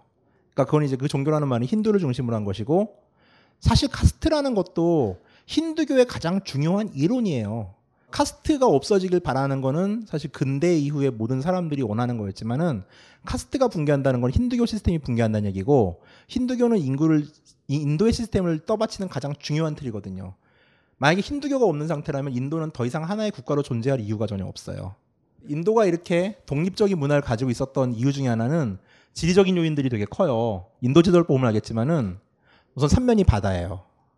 그리고 북쪽에는 히말라야가 있어요. 동쪽은 밀림이에요. 서쪽은 사막이에요. 외부 애들이 쳐들어올 수 있는 통로라고는 푼잡에서 내려오는 이 길밖에 없어요. 인더스강을 넘어서 오는 길. 이 길을 제외하고 인도는 영국이 들어오기 전까지 누구의 침입도 받지 않아요. 모든 침략자는 이 길을 통해서만 들어와요. 이 길밖에 없어요. 그리고 어떤 미친놈이 군대를 끌고 히말라야를 넘어오겠어요. 뭐 한니발도 알프스가 한 게죠 거의. 알프스 넘어간 사람도 있고 뭐 쟤네는 막 8,000m 막 이러잖아요. 배 타고 들어오면 안 돼요? 저희가 인도양이 꽤 넓어가지고 그만큼의 항해수를 가지고 대규모의 병단이 움직일 수는 그 당시 없었다 그러더라고요. 그 그러고 보면 인도 저 인도도 진짜 반도 반도 아주 굉장히 큰 반도네요. 네, 거대한 페니슐라죠 진짜. 그러다 보니까 이제 이 길로 처음 이제 세게 쳐들어온 오빠가 알렉산더 오빠인데 이 오빠는 강도 못 넘고 죽었죠. 그리고 이제 이슬람 오빠들이 이 길을 넘어서 인도를 지배하기 시작해요. 11세기부터. 그러면서 이게 그 이제 유명한 예. 무굴 제국 무굴은 이제 그 이후인데 그 예. 이후 예. 통일 제국으로 만들어진 건 예, 무굴이고 그 전에도 이제 이슬람 오빠들이 쇠가 빠지게 쳐들어오죠. 그러고 보면 이슬람들이 전 세계 막잘 돌아다녀요 보면. 그러니까요. 예. 그러다 보니까 이제 고대 전쟁 개념에서 저 길을 뚫지 못하면은 저 길만 막으면 인도는 지배당하지 않는 거예요. 그러니까 저 길에만 군인을 깔아놓으면은 털릴 수가 없는 시- 국가를 가진 거죠. 지리적 요건 자체가 안 털려요, 진짜로 저기는. 근데 그다가 이제 방시마다 천년을 털리긴 하는데, 그러니까 인도는 이렇게 반도이기도 하고 아까 말씀드렸듯이 아대륙이기도 해요. 그러다 보니까 이 엄청난 덩어리에서 생겨난 독자적 문화권이 원체 세다 보니까 다른 문화권이 들어온다 하더라도 저 안에 흡수될 수밖에 없는 거예요. 그 흡수라는 거에 대해서 가장 대표적인 게 먼저 번에도 말씀드렸지만 기독교 선교사들이 인도 가서 전도를 해요. 하나님을 믿으세요. 알았어 믿을게. 근데 그 사람 머릿속에는 이미 한 40만 명 정도의 신이 있는데 그 중에 한 명으로 하나님을 받아들이는 거예요. 40만 한 번째로. 네, 그렇죠, 그렇죠. 그러니까 이 사람은 야 교회 와서 은혜 받고 성령 받아야지 하면은 교회도 가고 힌두교 사원도 가요. 그럼 이제 선교사들이 미치는 거죠. 일신교란 개념 자체를 이해하지 못하는 건데 대부분의 많은 외래 종교들이나 이런 것들은 인도로 들어와서 인도 안에 흡수가 됐어요. 이거는 이제 마치 중국이란 단위가 원체 커가지고서 여진족이나 몽골족이 원나라와 청나라 세웠지만 중국 문화권에 흡수된 것과 거의 같은 상황이라고 보시면 돼요. 자, 이 넓은 이제 땅덩어리 안에 요거는 이제 약간의 여행 뽐뿌가 될 수도 있는 파트인데 지리적으로 얼마나 인도가 또 다양한 여행지들을 가지고 있는지에 대한 얘기들이에요. 수많은 언어와 수많은 사람들 그리고 수많은 넓은 땅이죠. 서쪽으로 가면은 사막이 있어요. 사막에 가면 이제 아무래도 낙타 사파리를 많이 하시죠. 사막 지역이 있는 데를 이제 라자스탄 지역이라고 흔히 하는데 주 이름인데 여기는 인도 안에서도 북인도는 대부분 이제 무굴 제국의 식민지, 그러니까 이슬람의 지배를 받았고 그 이후에 영국 식민지 시절을 거쳤는데 이 지역은 사막의 오아시스 도시들을 중심으로 한 거대한 성곽 도시들이 발달을 해가지고서 싸움을 좀 빡세게 했어요. 그래 가지고 무굴도 직접 통치를 못 했고요. 영국도 여기는 통감을 둬 가지고서 대리 통치했지 왕의 지위를 건드리지 못했어요. 그러다 보니까 북인도에서 유일하게 힌두 문화가 고스란히 남아 있는 지역 중에 하나예요. 그러니까 저 지역이 그 어떤 그 외부 문화의 침투 경로 근처에 있어가지고 계속 싸움을 많이 해왔기 때문에 싸움 잘하는 사람들이 된 거네요. 그러니까 복속할 수 없게 예, 예. 복속을 안 했던 거죠 사람들은. 그때 그 시절엔 낙타 타고 막 싸웠나요? 그렇죠. 예. 인도는 이제 전쟁을 할 때 가장 중요한 군대가 코끼리 군대예요. 코끼리한테 갑옷을 세워가지고서 투구를 씌운 다음에 성문으로 돌진을 하는 거예요. 반지의 제왕. 그, 그럼 성문이 부서지죠. 그래서 인도에서 이제 성을 가보시면은 가장 main gate 앞은 급 경사로 꺾여 있어요. 왜냐하면 코- 코끼리가 달려가는 가속력을 줄여야 될 거 아니에요. 그럼 가속력을 줄이기 위해서 급커브를 만들어 놓으면은 코끼리가 벽에다 박아버리든가 아니 꺾어서 문에 박는다 하더라도 힘이 완화가 되겠죠. 그러니까 인도는 기본적으로 코끼리로 전쟁을 했고요. 인도의 역사를 바꾸게 되는 이슬람과의 최초의 전쟁에서 인도가 진 이유도 코끼리 때문이에요. 어, 인도가 코끼리가 제일 많을 텐데 누구한테 코끼리 가지고 져요? 그때 이슬람군은 화포를 가지고 있었어요. 화포를 터뜨리니까 코끼리가 놀래가지고서 인도 군대를 막 밟아 죽인 거예요.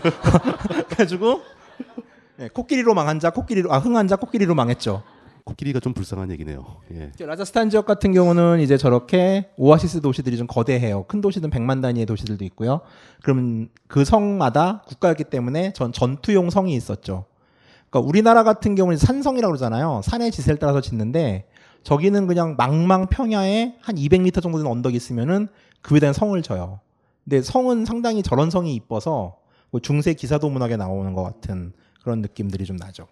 혹시 저 십자군 원정 같은 거 할 때 인도까지 오고 막 그랬었나요? 그 사람들이? 거기까지는 못 갔겠죠. 못 갔겠죠. 가봐야 뭐 걔는 시리아에서 어정어정하다 죽은 애들이잖아요, 다.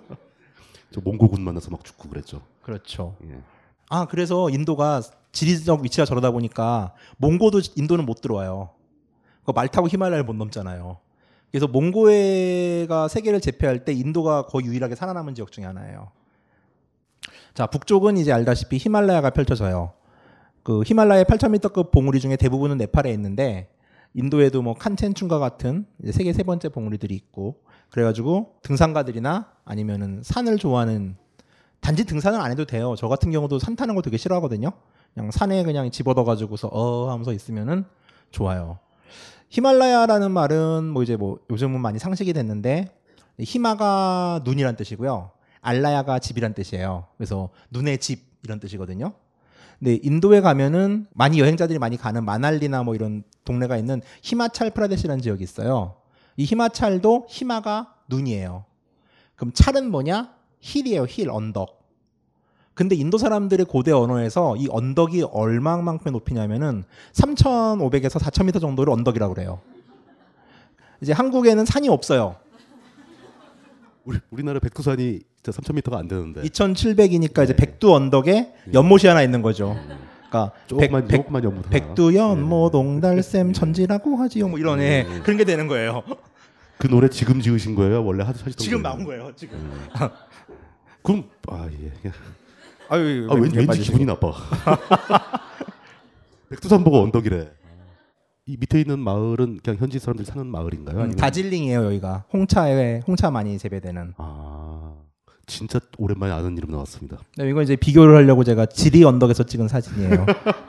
올 가을에 그 지리 언덕에 가서 그 지리 언덕에 복지리는 안 팔더라고요. 지리 언덕 가서 천왕봉 힐 전망대에서 한숨 자고 사진을 찍었죠. 아, 지리 언덕 복지리 개그는 좀 썰렁했어요. 아 미안해. 죄송합니다. 아 이게 지리산이었구나. 어디서 많이 예, 보던 예. 거라고 생각해가지고. 지리 언덕. 예, 네. 그저 인도에도 우리랑 지형이 비슷한 데가 있나 보다로 생각, 아. 생각했죠. 그 다음에 이제 동부 지역으로 가면은 이제 밀림지대에 속해요. 근데 밀림지대가 사진이 좀 있는데 이 밀림지대는 사진을 아무리 찍어도 이쁘게 나오지가 않아요. 그리고 뭐 깊이 들어가면 저도 이제 뱀을 무서워하는 관계로 이제 무섭잖아요. 그래서 밖에서만 찍어서 뭐야 나무 사진 하나로 대체를 할 건데 이거는 이제 그 인도 밀림 지역이나 전국적으로 좀 많이 있긴 한데 바니안트리라는 나무예요. 이게 제 나이 정도의 남자분이라면 그 왕조현 주연의 처녀유혼을 보면은 나무가 막 목을 끼우면서 갑자기 변태 에로물을 찍죠. 예, 거기에 나오는 막 사람을 감고 막 이러는. 저기 나오는 저 줄기들이 바니안트리가 되게 특이한 게 저 줄기들이 땅으로 내려와요. 그럼 땅에 뿌리를 내려요. 그래서 나무 한 그루가 저런 모양이 되는 거예요. 그럼 저기 전체가 다 한 그루인 거예요. 한 그루인 거예요. 네. 저기 한 그루인데 아까 먼저 본 사진에서 본 수염이 내려와서 저게 줄기가 되는 거예요. 저기 가느다란 수염이 내려오기 시작해서 예. 땅에 또 자리를 잡는다 이거죠. 그래가지고 그 꼴까따 West Bengal에 꼴까따를 여행하시면 본테니칼 가든이라는 데가 있는데 거기에 세계에서 가장 큰 Great Banyan Tree가 있어요. 요게 넓이가 330m예요. 나무 하나가. 나무 하나가 그러니까 나무 숲이 된 거죠. 예. 근데 이게 한 250년 됐는데 얘가 두 번의 태풍으로 죽을 뻔하다 살아나는 새끼인데 아직까지 그렇게 커요. 자 그리고 남쪽에는 이제 바다가 있어요. 이것도 이제 수많은 바다니까 남쪽만 있는 거 아니잖아요. 아, 그러니까 남쪽 삼면에 죄송합니다.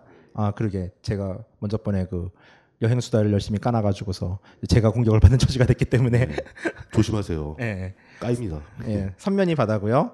지금 보는 데는 인도의 동해는 벵갈만이에요. 벵갈만은 파도가 전체적으로 세 가지고 서핑 같은 거를 주로 하지 해변 휴양지로서의 역할은 거의 못해요. 그러니까 인도 서부는 아라비아해예요. 아 이름 자체가 좀 낭만적이죠. 그래서 저도 처음 인도 여행을 가서 아라비아해에서 석양을 보면서 공주까지 다녀도 언니는 언제 나오나라고 해서 한 군데 죽을 치면서 일주일 기다렸는데 안 오더라고요. 뭐 물론 아무것도 나왔을 리는 없죠. 예. 그러니까 여기는 수심이 되게 얕고 한 100m 정도까지는 허리 정도까지 안 차요. 그래서 해수욕을 하기 되게 좋은 조건인데, 근데 전체적으로 인도 해변은 이렇게 뭐 보라카이나 피피처럼 산호 모래가 있고 막 그렇진 않아요. 모래들은 좀 거칠어요 많이. 대신 모래사장이 엄청나게 커서 지금 저 사진은 아닌데 모래사장에서 저쪽 끝까지 지평선이 보여요. 그러니까 한국 사람들이 보지 못한 해변의 모습인데 주로 이제 한국인이 많이 가는 고아주의 해변들이 좀 그런 모습들이거든요. 해변에서 지평선을 볼 수 있는데 한국 사람들은 아무래도 산이 있는 데서 살아서 그런가 모르겠는데 지평선이 보이는 해변의 비치는 처음에는 되게 멋있는데 정말 지루해요. 결국 찾아가는 거는 저렇게 좀 구분 만에 뭐 등대도 있고 뭐 이런 데를 주로 찾아가죠. 우리나라 사람들은 이제 좀 작은 동네에 살아버릇해서 네. 너무 큰 데 가면 불안해하는. 아늑한 게 예, 좋고 좀 이렇게 오밀조밀하고 이런 걸 좋아하는. 서양 친구들은 무조건 크면 좋아하더라고요. 여기는 이제 제가 개인적으로 여행하던 데 중에서는 인도 최고의 해변이라고 손꼽는 지역인데 깨랄라주에 있는 바르칼라라는 해변이에요. 저 끝에 보이는 어, 절벽이 보이시죠? 예. 절벽 위에 마을이 있어요. 그러니까 절벽에서 계단을 타고 내려오면 해변이 있고 절벽 위에 숙소에 머물면은 파도는 계속 절벽을 향해서 쳐요. 그러니까 늘 파도 소리를 들을 수 있어요. 예, 이 정도면은 뭐 유럽이나 뭐 지중해 무슨 그런 휴양지한테 결코 뒤지지 않는 풍경이네요. 해변에 소똥이 있다는 걸 빼고는 예. 그리고 그 인도 해변을 저는 되게 좋아하는 가장 큰 이유 중에 하나가 그 많은 해변들이 리조트라는 이름으로 개발이 되면서 밀폐된 공간인가 아까 말한 관광과 같은 상황의 해변이 됐거든요. 그러니까 현지인들 들어가지 못한 땅이에요. 거기는 외국인만 들어갈 수 있고 물론 인도에도 그런 데가 있는데 인도의 수많은 배낭여행자들이 모이는 해변들은 그 마을에 어부하고 해변을 쉐어했었어요. 무슨 말이냐면은 저녁에 나가면은 배를 타고 나가서 그물을 깔아놓고 새벽에 그물을 이제 걷어요. 그럼 그 옆에서 우린 또 해수욕을 하는 거예요. 그러면은 그물이 무겁잖아요. 아저씨들이 빨리 와서 도와달라고 막 그래요. 어이 외국인 빨리 도와줘 그러면 어어 어 하면서 가가지고서 같이 그물을 끌어올려요. 근데 뭐 개인적인 저의 취향인지 모르겠는데 사실 이 땅은 그 사람들의 땅이잖아요. 그리고 우린 여기서 잠시 껴서 노는 거예요. 근데 여기다가 담장을 치고 외국인만 들어가야 돼. 현지인은 갈 수 없어라고 말하는 시스템의 나라보다는 전 인도가 훨씬 좋거든요. 그러니까 처음에 말씀하신 거와 같이 그 여행과 관광을 나눴을 때 그렇게 폐쇄된 공간을 잡게 되면 그건 관광을 위한 공간이 되는 거고. 그렇죠. 예. 그렇지만 더 좋아하는 것은 여행을 위한 공간이 더 마음에 든다. 예. 그 돈이 없어서 그러신 거예요. 그게. 자 여기도 이제 같은 해변 마을이에요. 여기는 처음 보고 저는 그 유럽의 어느 마을인 줄 알았어요. 완전히 분위기가 예. 음, 여기는 인도의 최남단인 깐야꾸말이라고 하는 지역이에요. 그러니까 이제 뭐 옛날 유럽 여행하면서 이제 포르투갈 로카 가서 도장 받듯이 여기 인도의 최남단인데 뭐 물론 인도는 도장을 찍어주진 않는데 여기 가면은 이제 합수 지역이라는 데가 있어요. 그 마하트마 간디도 이제 돌아가시고 나서 여기서 화장을 했거든요. 그래서 이제 유해를 뿌린 이제 지역이 그 사원이 있는데 최남단에 인도의 남해는 인도양이에요. 근데 인도가 지도를 보셔서 아시겠지만 끝이 뾰족하다 보니까 벵갈만과 아라비아해와 인도양의 물이 합수를 해요. 그 물이 흐르 다 각기 다른 흐름의 물이 소용돌이 치는 데를 볼 수가 있어요. 이제 세 개의 물이 합쳐지는 데죠. 그 인도 사람들은 그게 합쳐지면은 무조건 성지예요. 그래가지고 저기도 아주 중요한 성지 중에 하나죠. 성지가 되면 또 뭐 순례객들이 또 모여들겠네요. 아주 그냥 개떼처럼 보여들죠. 그래가지고 날짜 잘못 쳐서 가면은 잠 못 자요 저기서. 여기도 이제 예, 그 깐야꾸마리의 한 풍경이고 저 바위섬은 이제 비베카 난다라는 오빠가 저 섬에서 이제 수행을 하다가 깨달았다고 하는 뭐 다른 얘기, 인도에 대한 종교에 대한 얘기인데 그 비베카난다라는 오빠의 스승은 라마 크리슈나라는 사람이에요. 이 사람 이제 캘커타 사람인데 브라만 출신이에요. 브라만 출신인데 일자 무식이고 되게 가난했어요. 아버지가 이제 작은 사원의 사제였는데 이 오빠는 되게 좀 종교적 감수성이 뛰어났는지 혹은 사이비 기질이 있었는지 모르겠는데 이렇게 힌두교에 있는 신을 보고 막 명상을 하면은 갑자기 막 신이 보이고 코란을 다음에 명상을 하면은 막 알라의 가르침이 들리고 성경을 보고 막 이제 한번 하면은 막 방언을 하고 막 이러던 오빠였던 거예요. 그다음에 어찌 됐건 간에 이제 그의 특이한 스타일로 인해 가지고 여러 가지 종교를 한 번에 섭렵을 했잖아요. 근데 그 당시 어떤 일이 있었냐면은 그러니까 이 사람이 했던 가장 유명한 말이 뭐냐면은 이제 물을 가르치면서 이 물을 서양인은 워터라 그러고 힌두들은 빤이라 그러고 우리 벵갈 사람들은 자리라 그런다. 근데 이 물의 본질이 다른 것이냐? 아니다. 이 물은 그냥 단지 물일 뿐이고 우리가 각기 부르는 말이 다를 것이 다른 것뿐이다. 신도 마찬가지다. 우리가 알라, 야훼, 부처님이라고 하는 것들의 존재는 하나다. 요즘은 가끔 이런 얘기들을 들어보셨을지 모르겠는데 110년 전에는 이 사람이 최초로 한 말이에요. 이 얘기를. 그러니까 엄청난 메시지였죠. 그 라마크리슈나의 제자가 바로 여기서 이제 수행했다는 스와미 비베카난다인데 이 사람이 1910 몇 년인지 까먹었는데 시카고에서 종교 회의라는 걸 열어요. 그때 최초로 이제 세계의 모든 종교들이 모여요. 그래서 회의를 하는데 대부분의 기조연설은 우리 예수님이 짱이요?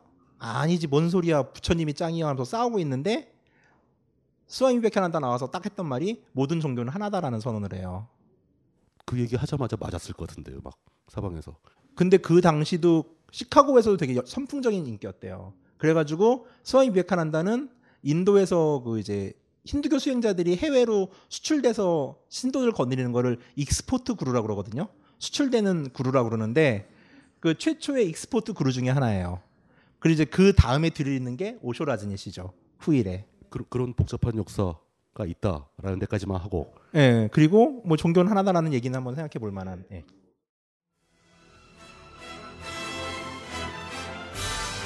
이 모노 뮤지컬은 도올 김용옥을 올렸고 매회 공연 매진 중이며 매주 벙커원의 장비를 한 개까지 시험합니다.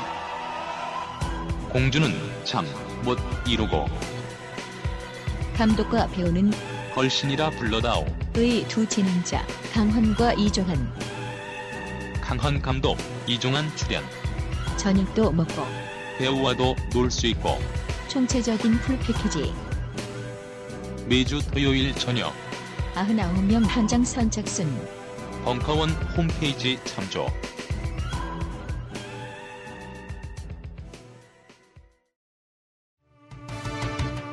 영감 왜 불러? 뒤뜰에 따다 놓은 당감 한강줄일 보았나 고왔지. 어째서 이 몸이 늙어서 몸보신 하려고 뭐. 야이 영감 탱이야 아유 그거 딴지 마켓에다가 팔려고 내놓은 건데 그걸 왜 먹었어 어?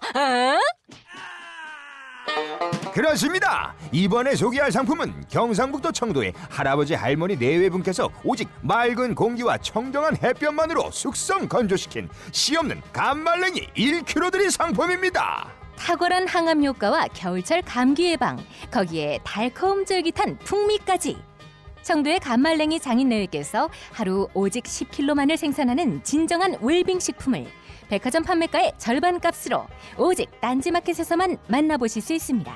광가루 따위 섞지 않는 100% 간의 수공업 울트라 웰빙 먹거리 청도 순결한 감말랭이 지금 바로 딴지마켓에서 만나보세요. 연말연시 선물용으로도 좋습니다. 아빠, 대통령은 착한 사람이야? 저 사람들은 왜 경찰 아저씨들이랑 싸워? 미분양 아파트는 많은데 왜 우리 집은 없어? 아, 그 그건 여러분은 아이들에게 어떤 대답을 해주시겠습니까? 가진 자의 거짓말로 답변하시겠습니까? 아니면 없는 자의 증오로 대답하시겠습니까? 국내 유일의 어린이 교양지 고래가 그랬어는 아이들에게 반쪽짜리 답을 말하지 않습니다. 아이가 지혜로워지기 위해서는 양쪽의 시각이 모두 필요하기 때문입니다. 아이들에게 필요한 건 스스로 선택할 수 있는 보기입니다. 이것만 옳다고 강요하는 어른들의 정답이 아닙니다. 고래가 그래서는 아이들에게 학습 이전에 상식을 얘기합니다. 진정한 학습은 상식 위에서 쌓여지기 때문입니다. 고래가 그래서는 아이들에게 답을 갖기 전에 질문을 갖게 합니다. 질문할 줄 알아야 답을 선택할 수 있기 때문입니다. 고래가 그랬어. 지금 포털 사이트에서 고래가 그랬어를 검색해 보세요.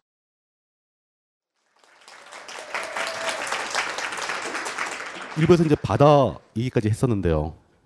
이제 앞으로는 또 어떤 얘기를 꺼내실지 모르겠습니다. 포커스가 딴 다른 프로그램을 갔나 보죠. 예. 아 이거는 누구나 다 알겠네요. 딱 보니까. 그렇죠. 방금 그 아까 말했죠. 그 씨발 새끼 만들어 놓고 존나 뿌듯했겠네. 의 주인공이에요. 그 시절에 어떻게 저런 건축물을 만들었는지 이해를 못하겠습니다. 저는.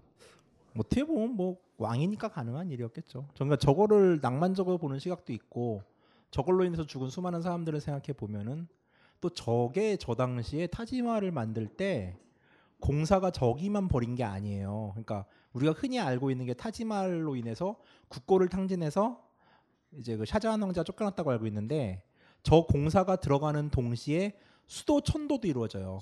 아그라에서 뉴델리로. 그래서 델리에 있는 붉은 성, 자마 마스지드, 타지마할이 같은 시기에 만들어져요. 전 국민이 몽땅 동원된 뭐 그런 규모였겠네요. 그렇죠. 북쪽에 사는 사람들 같은 경우는 이 얘기 이 사진이 나온 이유가 이제 아까 말씀드렸던 그 수많은 사람들 그리고 수많은 언어들 수많은 자연환경 속에서 또 이런 아이들도 있다라는 거죠. 위대한 건축물들이 있고요. 그 가면 또 벽에 또 뭐 누구 누구 왔다 가다 뭐 이런 거써 있고 막 그러나요? 옛날에는 그런 씨바들이 되게 많았는데 예, 지금은 별로 없어요. 어, 이거는 이제 자이프루에 있는 그 시티 팰리스에 있는 문이에요. 공작의 문이라고. 요건 실제로 보면 디테일이 아주 좋은 데인데 뭐 이런 위대한 건축물들 그리고 하나 더 넘기면은 성들. 그러니까 결국 이제 아까 말씀드렸듯이 인도는 10억의 위대한 인간의 숲을 걷는 여행이긴 하지만 그 안에 이제 위대한 자연도 있고 또 인간이 만들어낸 수많은 건축물들이나 전 어떻게 보면 인간의 힘이죠. 그러니까 신의 힘으로 만든 자연과 인간의 힘으로 만든 건축물들 이 공존하고 있는 멋진 데다라는 거를 이제 얘기를 하려고 이렇게 했어요. 이제 자연스럽게 2부가 넘어갈 겁니다. 아마. 어, 인도의 종교, 종교에 대한 얘기로 넘어가도록 하겠습니다. 예. 그리고 이제 인도를 구성하는 가장 중요한 축이기도 하고 가장 복잡한 인도의 종교가 있어요. 딴지 인터뷰 2편에서 시바신 얘기는 좀 했잖아요. 참 정말 그 오빠의 이름은 입에 짝짝 붙어요.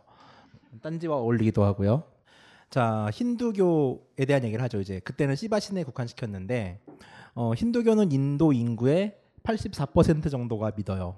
그러니까 이거는 인도의 인구 분포가 아니라 전 세계의, 전 세계의 인구. 이거는. 예, 예. 대략 힌두교는 약 9억 정도, 8억 5천만, 9억 정도를 잡는데 9억 5천만을 잡는데 중요한 거는 힌두교는 인도에서밖에 안 믿어요. 발리 같은 아주 극소수의 지역이 힌두교를 믿긴 하는데 기본적으로 한 국가에서 나와서 그 나라에서만 믿는 종교예요. 근데 쪽수상 세계 3위예요. 그 나라는 그냥 뭐 동네에서 뭐 좀 했다 하면 그냥 천만 명 뭐 이런 식이겠네요. 그렇죠.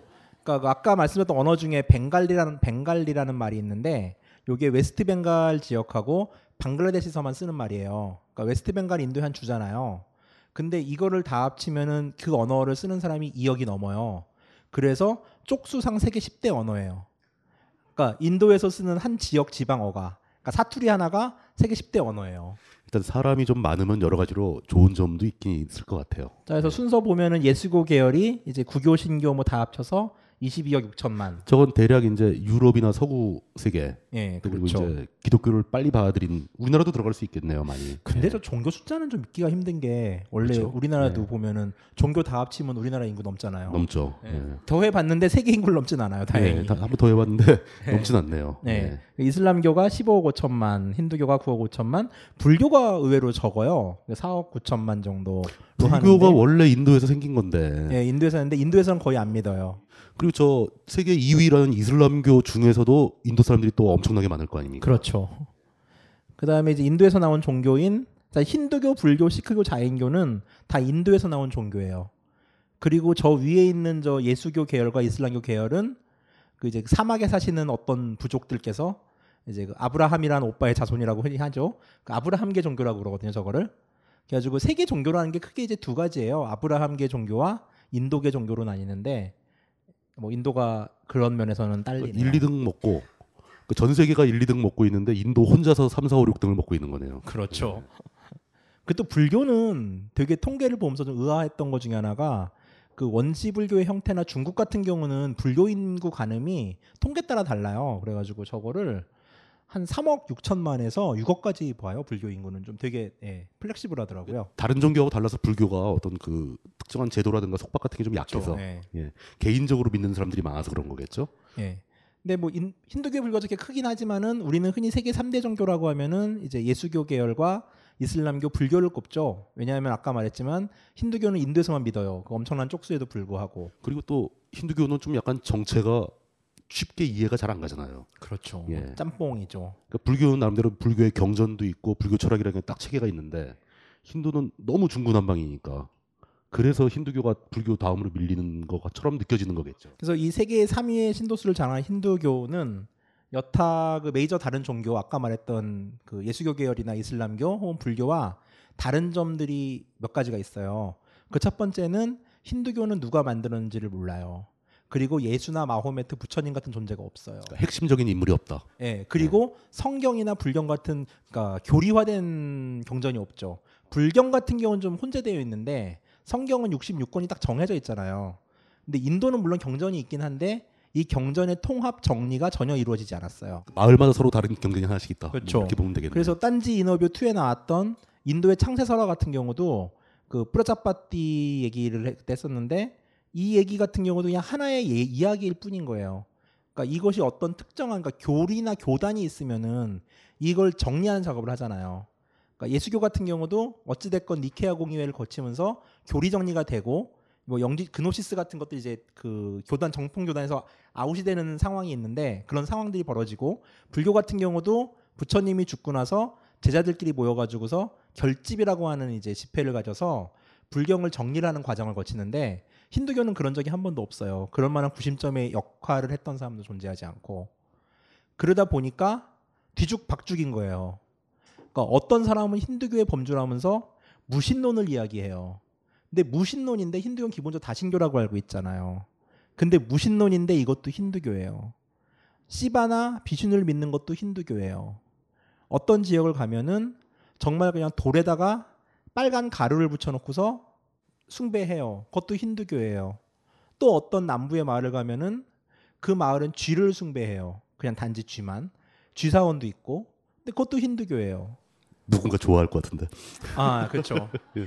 MB께서는 아주 좋아하실 전인 각하께서는 거기는 이제 4대 강 같은 우유가 흘러요. 그 쥐들이 우유를 좋아하다 보니까 이제 그 쥐사원을 가면은 우유가 정말 4대 강 같이 흘러요. 금방 상하겠죠. 음, 뭐 쥐들이 근데 한 만 마리 되다 보니까 아 먹어치우나요 그걸 순식간에? 다 먹어 치우고요. 쥐사원은 갔을 때 전 정말 힘든 게 이제 쥐똥이 바닥에 있잖아요. 그러니까 되게 간지러워요 진짜로. 양말을 신고 가서 양말을 버렸는데도 간지럽더라고요. 그 나라는 주로 똥이 문제군요. 그 소똥, 쥐똥 뭐. 그렇죠. 그 심지어 예수도 힌두교 안에 속해 있어요. 힌두교 안에서는. 그리고 부처님도 이따가 비슈누 신을 얘기하면서 말하겠지만 비슈누 신의 화신 중에 하나예요. 그리고 더 나아가서는 먼저 얘기한 건데 테레사 수녀님은 시바 신의 네 번째 부인이 되어 있어요 지금. 그러니까 힌두교의 그 캘커타 지역을 가면은 시바신 칼렌더가 있어요. 새해가 되면은 이제 거기는 캘린더도 언니들이 나오지 않고 신들이 나와요. 이런 신들이 나오는데 이 신들의 저분은 이제 그 시바신의 첫 번째 부인인 파르바띠예요. 근데 이제 저 파르바띠가 있고 오른쪽 사이드에 깔리라고 하는 이제 다른 부인이 있고 왼쪽 사이드에 테레사 수녀님이 수녀복을 입고 늙은 얼굴로 합장하고 있어요. 그래서 정말 저도 처음에 되게 멘붕이 와가지고서 야 이게 뭐야 이랬더니 아 시바신이 그 얼마 전에 결혼을 했대요. 그러니까 이제 그 테레사 수녀님께서 돌아가시고 나서 네. 이제 그 신의 역할 힌두교에서도 신으로 받아들이게 됐는데 음. 이게 여, 여신이고 이분이 어찌됐건 시- 그 인도도 처녀를 되게 중시 여기거든요. 그러니까 이제 그러다 보니까 이제 누군가 좀 짝을 맺어주고 싶었다. 근데 아 시바랑 가장 어울리는 것 같더라. 그냥 그렇게 정해져서 달력이 몇 년 배포되면은 정설이 되는 거예요. 음. 그 나름대로 그 시바신한테 짝을 지었으면 굉장히 대우를 높게 한 거네요. 그렇죠. 예, 뭐 어디서 어, 허접한 신하고 맺어준 건 아니잖아. 그 사진을 어디선가 찍었는데 찾을 수가 없는 거예요. 그래가지고 지금 그걸 못 가져왔는데 예. 그래가지고 인도는 어찌 됐건 뭐 많은 얘기들이 있는데 가장 많이 잡는 숫자는 힌두교는 4억 8천만 정도의 신이 있다 그래요. 근데 물론 하, 이게 뭐 그러면 이제 신 이름에 대한 리스트가 있어야 될 거 아니에요. 근데 이런 건 존재하지 않아요. 그냥 4억 8천만이라고 할 뿐이에요. 쳐보지도 않은 거 아니에요 혹시? 그거를 못 셀 거예요 아마 제가 알기로. 사람이 100만을 세는데 걸리는 시간 뭐 그렇죠. 네. 뭐 1초에 하나씩 세더라도. 그렇죠, 예. 그렇죠. 그리고 까먹죠 우선. 뭐 12억 2,864만 5,399 다음에 이게 1초가 넘어요 우선 읊는 숫자가. 그래가지고 가끔 보면은 이제 힌두교가 뭘 하자는 건지 모르겠는 거예요. 힌두교는 크게 창조의 신 브라마와 이제 유지와 재생의 신 비슈뉴 그리고 파괴의 신 시바가 있어요. 이걸 크게 삼신이라고 그러고요. 그 제가 인도를 처음 갔을 때 그 타지마할에게 욕설을 했던 그 친구 말에 의하면은 인도는 시바가 대빵이고 나머지는 시다발이다라고 하는데 뭐 그렇게 보는 시각도 있어요. 시다발이 아니면 나머진 부인인가 보죠. 네. 자 시바신 자체에 대해서는 얘기를 했고요. 자, 그 먼저 번 시간에 링감에 대해서 얘기했잖아요. 그 딴지 인어뷰 2편을 보시면은 시바신은 신상의 형태보다 고추의 형태로 숭, 숭배가 된다라고 말을 했는데 이게 지금 사람들이 다 안 듣고 왔구나. 하여간에 시바신은 신상의 모습, 인간의 형태로도 숭배가 되지만 그 남성기의 형태로 숭배가 되는 경우도 되게 많아요. 그리고 그게 왜 시바신을 남성기 형태 숭배하는지는 딴지 인어뷰 2편을 들어보면 아실 수가 있어요. 그거 다 지나가서 자꾸 광고하셔봐야 잘 안 들어요. 그래요? 예. 어, 하여간에 아니 예. 그럼 다시 얘기할까요 그러면? 간단히. 그 얘기를 그러니까 이제 그 시바가 어느 날 이제 삼신이 싸워요. 브라마하고 비슈녀하고 시바가 내가 서로 잘났다고. 근데 아, 그 갑자기- 얘기? 아니, 하지 어, 맙시다. 그러니까 그 얘기잖아. 그러니까 예, 예. 하여간 그래서 이 그 시바 시인의 성기의 형태를 링감이라고 그러는데 그 링감 중에서도 사람이 깎지 않은 천연 링감을 좆대 링가라고 그래요. 어, 발음이 좀 그렇죠. 조 조띠, 예, 조띠 링가라고 그러는데 그러니까 우리나라 치면 이제 천연의 남근석 같은 거를 조띠 링가라 그러고 요건 특별한 링감으로 더 숭배를 해요.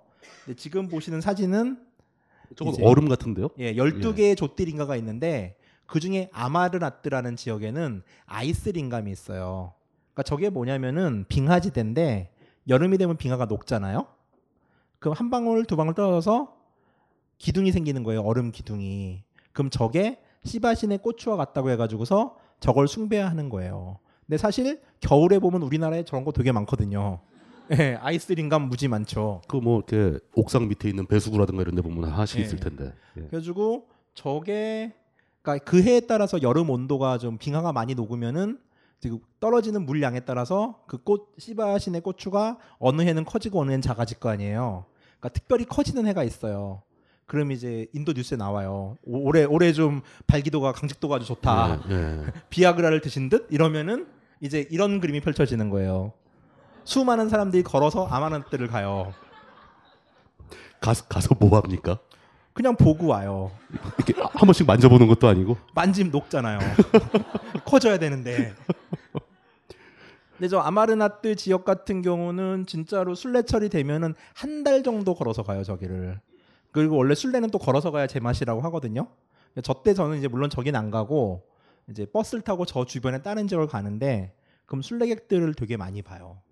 저, 저 종교에 대한 열정은 정말 인도만 가능한 거죠. 저런 얘기만 말로 듣다가 실제로 그런 걸 보러 이렇게 많은 사람들이 간다는 걸 사진으로 보니까 황당하죠. 좀 더 황당하네요. 예. 왜 저러지? 그래가지고 이제 언젠가는 그 이제 그 테러리스트들이 저 인파가 가는 길에 폭탄 설치해가지고서 또 한 100명 죽은 해도 있었고 이제 아무래도 사람들이 몰릴 때 이제 좀 해줘야 이제 뭐 자기네 주장을 알릴 수 있다 보니까 그런 일도 벌어져서 지금은 보안 검색도 되게 빡세요. 저렇게 한 달을 가면은 뭐 잘 데가 없잖아요. 그럼 다 이제 길에서 자는 거예요. 그러니까 순례객들이라는 사람들이 막 경건할 것 같은데 외국인 입장에서 딱 보면은 어, 거짓대가 막 다니는 것 같아요, 진짜. 아 그거는 원래 그 십자군 원정대에도 거의 준 거짓대였다고 하더라고요. 그렇죠, 예. 예. 먹을 게 없으니까 약탈을 하고 막 그러면서 사람이 다니면 그럴 수밖에 없는데 과연 저 사람들이 그렇게 이제 나름대로 뭔가 수, 숭고한 목적이 있어서 가는 거 아닙니까? 그, 그 사람들이 저렇게 많다는 거 뭐 굉장히 좀 저한테는 특이하게 다가오는 거죠. 자 이제 인간형 시바의 모습이에요. 고추형 시바의 방까지 보셨고. 이거는 왠지 그 이현세 만화 같은 느낌. 예. 뭐 이런 모습이 있는데 이건 이제 일반적인 예. 모습은 아니고요. 예. 다음 페이지를 보시면은 아 이게 보편적인 예, 이제 그 보편적인 모습이죠. 예, 그쪽에 이게 이제 인도에서 아까 말씀 처음에 말씀드렸지만은 신에 대한 신, 신에 대한 이야기나 신상을 모티브로 한 그림이나 조각품들이 원체 많기 때문에 기본적인 주요 신들은 어떻게 생겨 먹었는지를 알아야 가서 아 저 새끼가 어떤 새끼인지를 알 수 있어요. 근데 이제 심저, 시바의 대표적인 스타일이라면은 우선 삼지창을 꼽을 수가 있겠죠. 서, 저 그리스 신화에서 이제 포세이돈이 들고 있는 삼지창. 그렇죠. 그러니까 이제 예. 이거를 가지고 그리스 가 가지고 갑자기 삼지창 들고 있는데 아 시바다 이러면 무식한 사람이 되는 거예요. 걔는 포세이돈이고요. 이제 인도 쪽에 오면은 이제 시바 신이에요. 저 삼지창 밑에 달려 있는 저 같이 생긴 건 뭡니까? 저 오빠가 들고 다니는 거예요. 그러니까 신들마다 예, 예. 들고 다니는 병장기나 장비들이 딱 있어요. 저 북을 치면 어떤 일이 벌어지는데요? 뭐 그건 모르겠는데요. 그러게 말이에요. 이거는 이제 시바신 같은 경우는 이제 또 먼저 번에 말씀드렸지만 고행자의 이미지하고 쾌락의 이미지가 두 가지가 있는데 저 때는 지금 고행자의 이미지고요. 여기를 보시면은 머리에서 이렇게 샥 해서 물이 나가죠. 요게 겐지스 강이에요. 신화에 의하면은 이제 겐지스 강은 하늘나라에서 흐르는 강이었대요. 근데 그 당시 지상을 다스리던 왕이 있었는데 아버지가 졸라 대박 사고를 친 거예요. 분명히 지옥에 갔어요. 그래서 얘를 어떻게 좀 꺼내 와야 되는데 그러려면 이제 겐지스 강물이 필요한 거죠. 그래가지고 기도를 막 해요. 근데 인도의 시간 단위가 황당해서 뭐 기도를 한번 하면 막 12만 8천 년 동안 기도를 막 해요. 그래서 결국에 신들이 그 뜻을 받아들여 줘요. 그래서 이 강을 땅에 흐르게 하겠다라고 얘기를 하는데 여기서 인도의 신화가 되게 과학적인 게 하늘나라에서 흐르는 강이 지상으로 떨어지면 낙차에 의해 가지고 지상이 파괴될 거 아니에요. 그 고민을 하는 거예요. 이 물을 그냥 지상으로 받아들이면은 낙차에 의한 그 이제 충격으로 인해 가지고 마을이 부서질 텐데 어떡하지?라고 고민을 하는데 굉장히 그 기술적인 고민을 하네요. 어, 아주 technical하다니까요. 네. 근데 거기서 이제 시바가 딱 하고 나오더니 아 그럼 내 머리카락을 빌려줄 테니까 머리카락을 타고 흐르게 하라고. 그래가지고 저 갠지스 강이 머리카락을 타고 흐르는 거예요 지금. 그림으로 봐서는 뭐 별로 땅이 패일 정도는 아닌 것 같은데. 그래가지고 저렇게 이제 생겨난 갠지스 강이 이제 인도 최고의 성지가 되는 거죠. 저기서 목욕을 하면은 죄를 씻을 수 있다고 하는. 근데 저 물 되게 더럽죠. 그렇죠. 에이즈 빼고 다 있다고 얘기를 하죠. 그 저 물을 어떻게 좀뭐 시체도 화장하고 뭐 이러던 데다 보니까 그렇죠. 저기서 이제 화장을 하잖아요. 그러다 보니까 저 물을 정화시키려고 인도 정부에서 한동안 매년 약 30만 마리 정도의 거북이를 투하했어요 강에다가 왜냐하면 걔들이 이제 바닥에 있는 시체를 먹고 자라라고 근데 거북이가 한 마리도 안 잡혀요 매년 30만 마리씩 깔아놓는데 한 마리도 없어요 거북이가 그래서 어, 되게 불가사의한 일이다라고 얘기를 하고 있죠 그냥 다 죽어서 바닥에 쌓여 있는 거 아니에요? 음, 그럴 수 있을 것 같아요. 그 다음에 또 시바신의 특징으로 가면은 어, 피부색이 파래요. 다른 신들은 사람 색깔이거든요. 근데 저게 왜 파라냐 하면은 저것도 또 얘기가 있는데, 그러니까 여러분이 박물관에서 그림을 볼 때 피부 색깔이 좀 퍼러둥둥한 애가 있다 그러면은 딱 둘 중 하나예요. 하나는 시바, 두 번째는 크리슈나라는 신이 있는데 요 둘만 피부가 파래요. 근데 아마도 또 파란 이유는 다르겠죠. 예. 근데 원래는 이제 이걸 어떻게 해석을 하냐면은 아리안들은 하얗다고 했잖아요, 피부가. 그 선주민인 드라비디안들은 까매요. 근데 아리안들이 드라비디안을 점령하면서 그들의 종교를 흡수한 거죠. 그러면서 그들의 종교를 없애지 않고 까만 피부의 신도 힌두교의 세계 안에 신으로 인정을 한 거예요, 원래는. 근데 이거를 이제 말을 만들어야 될 거 아니에요. 인도에서도 하얀 것이 아름답다는 말이 있거든요. 그리고 하층 카스트로 갈수록 색깔이 좀 짙어져요. 상층 카스트 브라만이라는 애들 중에 피가 좀 덜 섞인 애들은 정말 허여멀건 해요. 어, 인도 사람 백인처럼 같지 않고. 예. 백인 같은. 아까 봤던 그 이슬람 사람들 같은 네, 그런 느낌이 나거든요. 그 또 옛날에 인도 창세설화가 있는데 옛날에는 신도 악마도 수명이 있었대요. 그래서 이제 어느 나이를 먹으면 죽어야 되는 거예요. 근데 우유의 바다라는 데에서 나오는 감로를 먹으면은 모두가 영생을 얻을 수 있는데 여기 그 우유의 바다에서 감로를 뽑아내려면은 이걸 막 휘저어 가지고서 액기스를 뽑아내야 되는 건데 이걸 둘 다 능력이 없는 거예요. 그래서 이때 비슈누 신이 뱀으로 변해 가지고 양쪽 손잡이가 돼요. 그러니까 방아같이. 그리고 양쪽에서 악마와 신이 돌리는 거예요, 바다를. 막 돌리는데 이 생명의 감로수가 나오기 전에 응축된 독약이 나와요.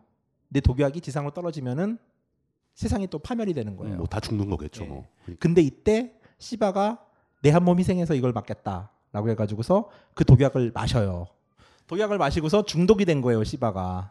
그래가지고 시바 씨는 중독된 상태이기 때문에 파란 피부색을 가지게 됐어요. 원래 하였는데. 예, 원래는 이제 원래 하였다가 그. 저 세상을 구하기 위해서 독을 먹는 바람에 파래졌다. 예, 그래서 예. 그림 같은 거 보실 때 파란 피부는 이제 저 오빠라고 생각하시면 되고요. 스머프는 어떻게, 어떻게요? 음, 걔들은 모르겠어요. 어, 되게 재미없다 근데. 그다음에 네. 이런 식으로 그래서 복수를 하나? 네, 리시케시라는 데를 가면은 그 시바신이 독약을 먹었다고 전해진 장소가 있어요. 그럼 거기에 있는 또 링감이에요, 저게. 시바 신상이었고 아, 저- 링감이 저쪽에 있는 거죠. 까만 돌. 예. 예. 그러니까 독을 먹었으니까 여러분들도 독을 먹으면 어떡해요? 또 힌두가 과학적인 게 빨리 물을 많이 먹어서 희석을 해야 될 거 아니에요. 위세척을 할 수 없으니까. 그래가지고 저기다가 수많은 이제 겐지스 강물을 길어다가 가서 저기다 물을 뿌려줘요. 저 사원이 한 1800년 된 사원이니까 1800년째 수많은 순례자들이 저희다 물을 뿌려주면서 시바 신의 몸에 있는 독이 희석되기를 바라는 거죠. 그 앞에 있는 저 뭐 치즈 같기도 하고 빵 같기도 한 건 뭡니까? 저 버터로 만든 곡물. 버터, 예. 아, 곡물 이렇게 받치는 네, 받치는 거. 예. 그래가지고 인도 말로 그거를 닐간다라 그러고요. 아, 예, 예. 아니, 시바 형한테는 이거를 시바에게는 두 명의 자식이 있어요. 큰 아들은 전쟁의 신인 까르티케아라고 하는 애인데 아, 저 둘이 아들이에요? 아 제가 한 마리예요 지금. 아 한 한 명이에요. 그 한 명이고요. 지금 이제 언니 둘을 약탈해서 가는 거예요. 아, 아, 저, 저 위에 얼굴이 다 있는 게 한 명이고. 네, 저기 한 명이고 밑에 언니 둘은 음. 노략질한 언니들이죠. 아, 그리고 공작새를 타고 다녀요 저 오빠는. 전쟁의 신인데 일반적으로 뭐 평화기다 보니까 까르티케아가 크게 숭배되는 경우는 없어요.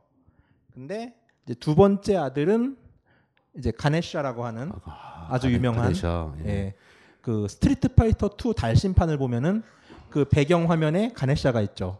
그 저 일본 무슨 만화에서도 많이 본 것 같아요. 예, 뭐 서전아이즈나 예, 예, 공작원 저- 같은 예, 거 보면 그거, 이제 많이 나오죠. 저 오빠는 이제 이제 피부가 하얗잖아요. 아빠가 중독이 된 거니까. 저 오빠가 이제 또 코끼리 머리를 하게 된 데는 또 얘기가 있는데 또 시바신이 어느 해인가 또 히말라야에서 수행을 막 빡세게 또 한 12만 8천 년을 했어요. 그러고 나서 집을 따고 왔는데 자기 부인이 웬 젊은 놈하고 노닥기는 거예요. 아, 열받겠다. 그래서 빡이 쳤어요 서용처럼. 예, 예. 그래가지고 냅다 젊은 놈의 목을 bes어요. 음. 그때 이 부인이 야 씨발 새끼야 이게 네 아들이 큰 거거든. 네가 집 나간 사이에. 그랬더니 이제 씨바가 멘붕에 빠진 거예요. 아니 이게 내 아들이었어? 보니까 머리통은 이미 딴 데 가 있어요. 어디 찾을 수가 없는 거예요. 그래가지고 급한 대로 지나가던 코끼리 목을 베가지고서 붙여놨어요. 그래가지고 얘가 저렇게 됐어요 지금. 근데 저, 저, 저 담당 업무는 뭡니까? 아, 저분은 이제 재물을 예. 담당하고요. 음. 학문도 담당해요. 그래서 시험 보기 전에도 쟤한테 기도하고 가게집이나 점빵 같은 데 가면 이제 비즈니스의 신이에요. 아, 코끼리가 이제 또 풍부한 배가 이제 재력을 상징하는 거죠. 그래가지고 가게마다 가면은 저분이 모셔져 있고 가장 현세를 좀 상징하는 분이다 보니까 여기저기서 많이 볼 수 있고요. 되게 재미있게 인도 신들은 다 뭘 타고 다니잖아요. 시바시는 소 타고 다니고 아까 봤던 큰아들 까르티케아는 공작새를 타고 다녀요. 근데 저 가네시아는 쥐를 타고 다녀요. 코끼리가 쥐를 타고 다닌다고? 예. 원래 코끼리가 쥐를 무서워하지 않나요?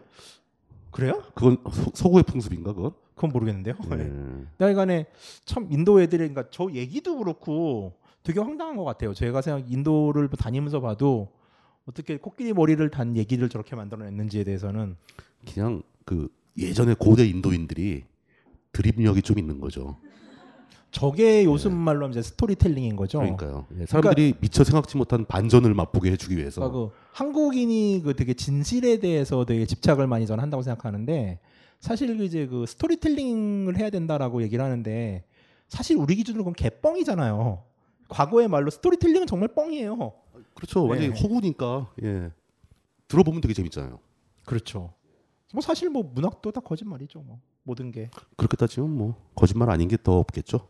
예. 자 그래가지고 그 이제 아- 아들과 함께 좀 중독된 눈으로 눈이 풀려 있는 아버지와 시바신께서 좀 과로를 하셔가지고 예, 예, 예. 다크서클이 좀 예. 심하게 들어갔고. 그리고 저 예. 베리 시발 외치고 있는 가네시아의 얼굴. 예. 저 옆에 뭐 뭐저 아, 소, 타고 다니는 소인가요? 전 저게? 시바신이 타고 다니는 암소예요. 예, 예. 난디라고 해요. 하필이면 또 암소를 타고 다녀요. 예. 예. 중요하죠. 합이 맞는 거는. 자, 그 다음에 이제 두 번째로 중요한 신인 비슈뉴예요. 비슈뉴는 상징하는 그림들이 되게 많은데 요건 이제 비슈뉴가 천지 창조할 때 그림이고요. 그 신화나 하는데 왜 뱀이 이렇게 많죠? 저 위에서 꿈을 꿔요. 뱀 위에서? 그리고 그게 세상이에요. 아. 네. 시바하고 뭐 비슈니하고 얼굴은 다 똑같은 것 같아. 비슷한데 들고 네. 있는 게 쟤는 이제 소라고동을 들고 있고 손가락 사이에 원반을 가지고 있죠. 아. 그러니까 삼지창을 가진 오빠는 시바. 그다음에 소라고동 가지고서 푸르르 하고 부는 아저씨는 비슈뉴 이렇게 생각하시면 돼요. 저 원반은 어디다 쓰는 건데요? 무기예요. 아, 저걸 던지나요? 그러니까 그 영문 2부에 나오는 금륜법왕에 나오는 금륜인 거죠, 저게. 저 무협지 보면 많이 나오는 건데. 근데 그 비슈뉴 같은 경우는 조금 시바랑 다른 게 현세의 신이기도 하지만 저 오빠가 이제 신화 속의 얘기에 의하면은 어떤 죄를 누구를 죽여요, 잘못 죽여요. 죽이지 않아야 될 사람을 죽여서 그 사람이 죽으면서 저주를 내려요. 너는 앞으로 열 번간 세상에 태어나게 될 것이다. 근데 이게 왜 저주냐면요. 그 인도 사람들은 깐난쟁이가 태어나면 응애하고 울잖아요. 근데 인도 사람들은 그 깐난쟁이는 전생을 기억한다고 믿어요. 그리고 인도에서 나온 종교인 불교도 세상을 고해, 고통의 바다라고 했잖아요. 그러니까 기본적으로 인도인들은 세상에 태어나지 않는 게 목적이에요. 그래서 수행을 하거나 좋은 일을 해서 세상에 태어나지 않는 게 해탈이에요. 깨달음을 얻거나 이런 게 아니라 세상에 태어나는 게 계속 예. 이렇게 고통스러우니까. 고통을 겪어서 예. 해탈에 조금씩이라도 다가가기 위한 과정이라고 보는 거겠죠. 그러니까 비슈뉴가 열 번 태어나야 되는 신임에도 불구하고 열 번 태어나야 된다는 건 엄청난 저주인 거죠. 그리고 인도 애들은 인도 사람들은 아기가 태어나서 응애하고 우는 거는 전생을 기억하기 때문에 아 씨발 또 어떻게 살아라고 하면서 운대요. 처음에 우는 이유가 그러면 저 비슈뉴한테 열 번 다시 태어나라 하는 얘기는 그 말년 병장한테 이등 병생활 열번 더 해라. 어, 그렇죠. 예. 장군한테. 예, 장군한테 아주 끔찍한 얘기네요. 예. 그래가지고 근데 열 번을 해서 결국 비수는 태어나게 돼요. 태어나게 되는데 이 태어날 때마다 열 번째 존재들이 있어요. 근데 이 열 번째 그 비수니의 화신들은 언제 태어나냐면은 세상이 어려울 때 세상을 구하기 위해서 태어나요. 그러니까 일종의 메시아 신앙이고요. 이 비수니의 화신을 아바타라고 그래요. 그러니까 여러분들이 영화에서 보거나 싸이월드에서 가져온 아바타가 인도의 힌두교에서 나온 개념이에요. 여기 여기 보면 아주 익숙한 익숙한 분도 계시는데. 아, 여기. 부처님도 예. 계시죠. 어, 그분도 아바타의 중에 하나였다. 그러니까 이제 부처님도 힌두교에서는 비슈누신의 아바타라고 보는데 이게 좀 우리가 아는 거랑은 좀 얘기는 달라요. 그러니까 우리는 이제 부처님이 불교의 한 창시자이시기도 하고 부처님 자체로서 이제 저분으로서 종교가 하나 만들어졌잖아요. 불교라고. 근데 힌두교는 사실 불교는 힌두교의 경쟁자예요. 그러다 보니까 힌두교는 어떻게 이해를 하냐면은 악마들도 수행을 인도는 고행을 하면은 능력이 생기는데 이거는 사람도 마찬가지고 사람도 엄청난 고행을 하면은 신의 능력에 다가간다고 봐요. 근데 악마들이 자꾸 막 이제 고행을 열심히 해가지고서 신의 영역을 범접하려는 거예요. 그래가지고 비슈뉴가 부처님을 태어나가지고서 악마한테 거짓말을 해요. 근데 악마가 속아요. 어떤 거짓말한 거예요? 수행하는 법을 거꾸로 알려주는 거예요. 할수록 내공이 떨어지게. 아, 그러니까 구음진경 거꾸로 외워주는 것처럼. 그래서 악마들이 구양봉이 돼요 다. 아, 주화인말 당해서. 주화인말 빠져 다 거꾸로 다 서서 네. 다니고 막. 그러니까 부처님의 역할이, 그러니까 부처님이 했던 말은 거짓말이란 뜻인 거죠. 힌두교에서는. 야, 사실 은- 그거 믿으면 안 된다. 은근히 라이벌 의식이 작용한 거야. 그러니까 이게 얘기들이 장난이 아니에요. 예. 그 다음에 저기 두 번째 이쪽에서 두 번째 있는 사자 얼굴로 한 사람은 날하심하라고 하는데 저 오빠는 이제 그 나쁜 당시 악마의 내장을 파서 죽였던 가장 용맹했던 뭐 이런 이야기로 아, 들어가고요. 내장을 파, 내장을 판다고요? 예. 배를 배를 갈라서? 나라시마의 동상을 보면은 예, 예. 예, 피에타상처럼 하나 이렇게 누워 있고요. 내장을 이렇게 뜯고 있어요. 어, 저 사람들은 상상력이 좀 끔찍해. 예. 그죠? 그리고 지금까지 부처님까지 아홉 명의 아바타가 지금 세상에 났어요. 힌두교 교리에 의하면은 그 열 번째 아바타는 열 번째 아바타는 이번 세상이 멸망할 때 나타난다고 하는데 지금 여기 열 명이 다 있는데요. 여기 열 명 확대도가 있어요. 아, 저 그래요? 오빠 잘생긴 버전. 어. 오, 예. 멋있어. 깔기라고 해가지고서 지구가 멸망할 때 나오는 백마를 타고 나타난다 그러는데 요 이미지가 또 요한계시록에 나오는 성경에서 나오는 그 세상의 종말 알린 천사 이미지하고 좀 비슷해요. 혹시 혹시 그걸 싹 갖다가 만든 거 아닐까요? 아마 그래서 파 토님은 이런 거 되게 좋아하지 않을까 예, 싶은데 예, 좋아하실 것 같아. 그러니까 그 이- 얘는 아직 아직 안 오는 아바타라는 얘가 얘기죠. 오면 이제 지구는 어, 졸마- 제가 오면 이제 끝난, 예, 않은 끝난다 거죠. 이거죠. 예. 안 와야 되겠네. 쟤는. 시바와 시바의 부인 그리고 이제 그 패밀리들 그 비슈니의 패밀리들 같은 경우는 거의 모든 신화에 다 나오신다고 보면 되고요.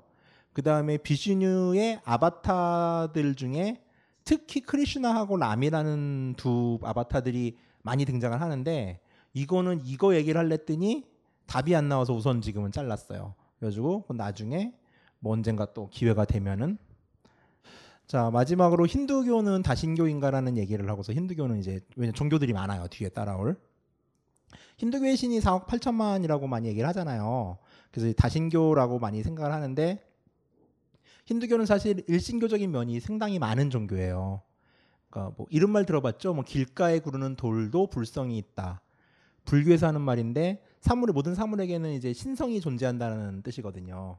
인도 사람들은 인사를 나마스테라 그러는데 이 나마스테가 당신의 안에 있는 신성에 귀의합니다라는 뜻이에요. 그러니까 그 여러분 당 여러분의 그 개인 객체에 대한 인사가 아니라 여러분 안에 있는 신성의 인사라는 거거든요. 이게 인도는 기본적으로 그런 사고 방식을 가지고 있어요. 그래서 이 하나의 진리를 브라만 혹은 아뜨만이라고 하는데 그 둘은 약간 다른 개념이긴 한데 좀 어려우니까 우선 아뜨만으로 통일을 하고 넘어갈게요. 근데 이 신성은 하나예요. 하지만 신은 4억 8천만이죠. 이게 무슨 말이냐면은 자 여러분이 지금 당장 돈이 필요해요. 그러면은 돈이 필요해서 기도를 하면은 그 신성은 가네샤의 모습으로 여러분 앞에 나타나는 거예요. 신은 그 신성의 어떤 속성일 뿐인 거죠. 만약에 여러분들이 지금 짱돌을 들고서 광화문 앞에서 살수 물대포와 막 대적을 하고 있어요. 그럼 여러분한테 필요한 거는 전쟁의 신 까르띠케야겠죠. 근데 그것도 역시 여러분이 필요로 할 때 까르띠케야는 신성의 전투의 속성으로서 여러분 앞에 나타나는 거예요. 어떤 면에서 이거는 되게 일신교적인 모습이 있는 거거든요. 그러니까 이거를 유대교는 어떻게 해석을 했냐면은 신상을 안 만들었죠. 예수교 계열은 신상을 만들지 않고 그분은 언제나 모든 곳에 임재하신다라고 표현을 하면서 신상을 그릴 수 없다고 했고 힌두교는 똑같은 개념을 어떻게 그렸냐면은 천 개의 얼굴과 천 개의 팔을 그렸어요. 그리고 필요할 때마다 새로운 종류의 신을 또 만들어내기도 하고. 그렇죠. 예, 새로운 일이 벌어질 때마다. 근데 하지만 그 신성은 하나인 거예요. 그러니까 이거는 힌두교라는 종교를 이해하는데 되게 중요한 포인트 중에 하나예요. 단순한 그냥 다신교, 되게 잡스러운 특히 뭐 이 중에서도 예수교 계열의 종교를 믿으시는 분 있겠지만은 그렇게 봤을 때 되게 잡스럽잖아요, 진짜로. 스티븐 잡스 말고 잡스럽잖아요. 그 잡스러움이 상당히 깊은 의미를 가지고 있는 거죠. 사람은 누구나 그 사람의 그러니까 지적 수준이 다르다고 인도는 표현을 하는데 그렇기 때문에 그 사람의 수준에 맞는 신의 모습이 필요한 거예요. 그래서 신이 4억 8천만이 된 거예요. 결국 무신론이나 인도 철학을 하는 사람에게는 또 다른 신의 모습 혹은 신이 필요 없을 수도 있겠죠. 하지만 중요한 거는 그 안에 있는 신성이라는 거예요. 그게 이게 힌두교의 이제 뭐 약간의 궁극적인까지는 아니겠지만 어느 정도 이제 진리의 모습이고 어제 전도하는 것 같네. 예. 그러니까 그 힌두교에 그런 속성이 있기 때문에 그것 때문에 그 그런 토양에서 자라나는 사람들이 최초로 모든 종교가 하나일 수도 있다라는 생각을 해냈을 예, 수도 그런 생각을 할 있겠죠. 수밖에 없는 거죠. 예. 그러니까 힌두교 자체가 원래 그런 성성을 가지고 있는데 그걸 라마크리슈나가 인간의 말로 표현을 한 거라고 저도 생각을 해요. 분들이 상당히 그럴싸한 해석인데요. 그게 17년간의 그 히말라야에서 예.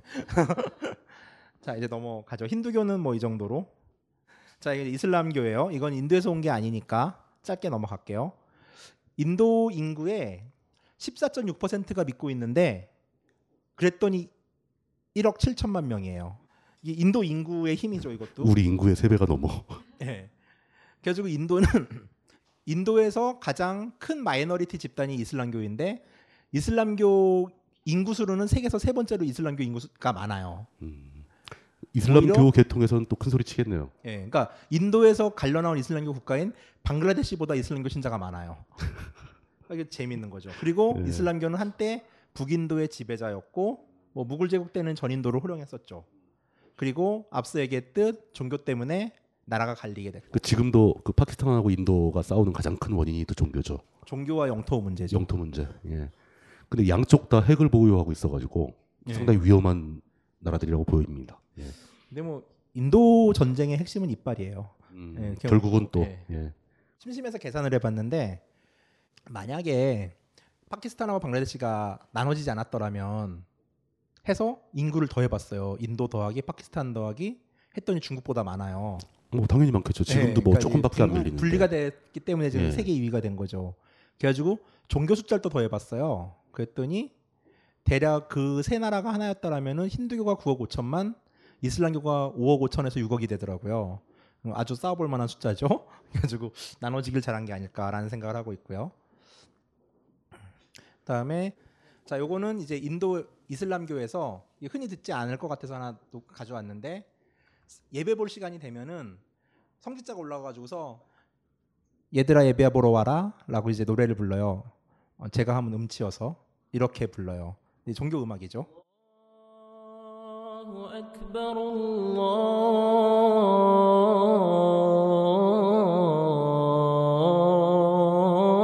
الله أكبر الله 그 이슬람교 신자들은 하루에 다섯 번 예배를 보잖아요. 그럼 이제 예배를 볼 때마다 이제 이맘이 이제 이슬람 모스크를 보면은 네 개의 탑이 있어요. 길쭉한 탑을 미나렛이라 그러는데 그 위에 올라가 가지고서 일종의 신앙 고백을 하는 거예요. 그러니까 뭐 주기도문이라고 해석하는 게 낫겠죠. 그래서 일라후 아크베르가 뭐냐면 알라는 위대하다, 마호메트는 그의 사도이다. 라고 시작을 해요. 이게 이슬람교에서 가장 중요한 신앙 고백이에요. 자 그리고 다음 종교는 이제 터번을 두른 시크교예요. 시크한 아저씨들만 믿는 종교가 아니고 보기에 따라서는 이제 힌두교의 프로테스탄트라고도 하는데 힌두교의 영향을 받았는데 다른 종파의 형태를 띠고 있는 종교죠. 힌두교에서 갈라져 나왔다는 얘기인가요? 예. 대략 언제쯤 갈라진 거죠? 17세기 어, 얼마 오래된 건 아니에요. 예, 오래되진 않았어요. 그러니까 그 당시에는 이제 이슬람교하고 힌두가 거의 박이 터지게 싸우던 시절이에요. 그러다 보니까 이분은 이제 유랑을 하면서 구루 나낙이라는 사람이 처음 이 종교를 만들었는데 이분이 유랑을 하면서 깨달은 것은 브라만도 없고 알라도 없다예요. 그것은 중요하지 않다라는 거죠. 그래가지고 이제 이 사람은 시크교라는 종교를 만드는데 시크교는 이제 유일신의 이름을 와해 구루라고 하는 신을 믿어요. 근데 시크교 자체가 원체 좀 커뮤니티들이 특이하고 복장도 특이하다 보니까 수많은 탄압을 받죠. 그 무굴 제국 시대에 시크교의 유명한 구루들이 한 명은 산채로 불타 죽고 한 명은 삶아 죽여요. 물에 끓는 물에 집어 넣어서. 실제로요? 예. 그러면서 시크교가 전투 조직으로 거듭나게 돼요. 그러면서 시- 모든 시크교 신자들은 저 터반이 뭐냐면은 머리를 안 깎아요. 저 사람들은 그 안 깎은 머리를 꽁지를 따가지고 이렇게 마는 거예요 머리에다가. 그다음에 요거를 천으로 씌워놓은 게 시크예요. 아 그럼 그 저게 다 저게 다 천이 아니고 사실은 속에는 머리털 감아놓은 거예요. 자기 머리카락이네요. 예, 예, 예. 그리고 모든 시크는 칼을 가지고 다니고 강철로 된 빗을 가지고 다니고 그래서 그 앞글자가 K로 시작해서 OK를 가져야 돼요. 시크교 신자들은 설마 요즘에도 칼을 차고 다니진 않을 거 아닙니까? 상징적 칼은 가지고 다녀요. 아, 좀 조그만 예. 걸로. 예. 그리고 저렇게 이제 머리를 둘둘 만 상태에서 천을 쓰다 보니까 오토바이 탈 때 헬멧을 쓸 수 없을 거 아니에요. 저게 거의 뭐 김총수 머리보다 더 큰데 그러다 보니까 이제 인도에서는 도로교통법에 시크는 헬멧 안 써도 돼요. 그리고 그 다른 사람들은 다 써야 되는데 그 법으로 안 쓰면 걸리는데 네, 시크만 시크는 안. 써도 되고요. 실제로 보니까 넘어졌을 때 저 충격 흡수는 좀 될 것 같기도 한데요. 네, 쿠션이 예. 좀될 것 같죠. 예, 예. 이제 가발 장사하면 대박이 나지 않을까. 예. 그리고 전쟁에 나가서도 시크교들은 철모를 쓰지 않아요. 적이 맞는 철모도 없고 적이 철모를 씌워도 되게 우스운 꼴이 되고 우선 머리카락 쿠션 때문에 철모가 고정이 되지 않겠죠. 그래가지고 시크교 신자들인 따로 시크 부대가 있고요. 대부분 돌격전을 벌이면은 가장 많은 사망자 숫자가 나와요. 그거는 용감해서 그런 것도 있을 거고. 예, 그것도 있죠. 예, 안전장구를 못 쳐서 그런 걸 수도 있고. 그래서 기도를 외우고 기도문 외우고 돌격하거든요. 그래가지고 다행히 인도 정부가 거기에 대한 보상을 많이 해줘가지고 인도군 장성 중에 시크교도들이 되게 많아요. 아무래도 좀 덩치들도 좀 있는 사람들이다 보니까 그런 특수 용도로 쓰이고 있고 혹시 영국계 식민지 국가들을 뭐 싱가포르나 홍콩 같은 데 가보시면은 시크교 신, 저 터번 둔 사람이 호텔 문 열어주잖아요. 보신 적 있으시죠? 그거는 뭐냐면은 이 사람들이 이제 무굴 제국 이슬람 때 하도 시달리다 보니까 영국이 인도를 지배하는 와중에 세포위 항쟁 때 시크교들은 영국 편을 들어요. 그러면서 대거 영국의 세포위로 고용이 돼요. 군인이나 경찰로.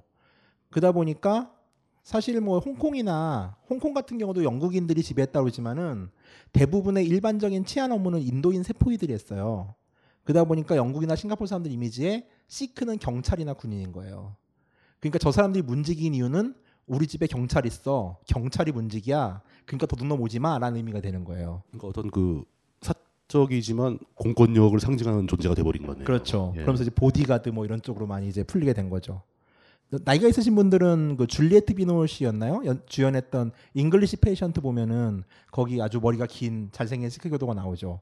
그 오빠가 목욕을 할 때 머리를 풀어 헤쳐요. 아, 그때 그 언니들한테 나오는 타- 감탄사가 지금도 생각이 나는데 그 시크교를 만든 구른 안악은 평생을 이제 국어를 유랑을 하면서 밥을 얻어먹고 다녀요. 그래가지고 거기에 대한 은혜를 갖겠다고 시크교 사원은 모두가 공짜 숙소가 있어요. 그리고 거기서는 공짜로 밥을 줘요. 외국인도 주나요? 예, 외국인도 줘요. 그 위치가 정확하게 어디죠? 전 전국에 다 있어요. 다음 사진에 보면은 예. 이제 파키스탄 국경에 있는 암리차르라고 하는 시크교 최대의 성지인데 저기 가면은 외국인을 위한 에어컨 도미토리가 있어요. 무료. 3일까지 공짜로 재워주고요. 아, 3일까지만. 예, 계속 아, 거기 있으면 안 되니까. 되니까. 그리고 먹이는 하루에 두 번을 공짜로 줘요.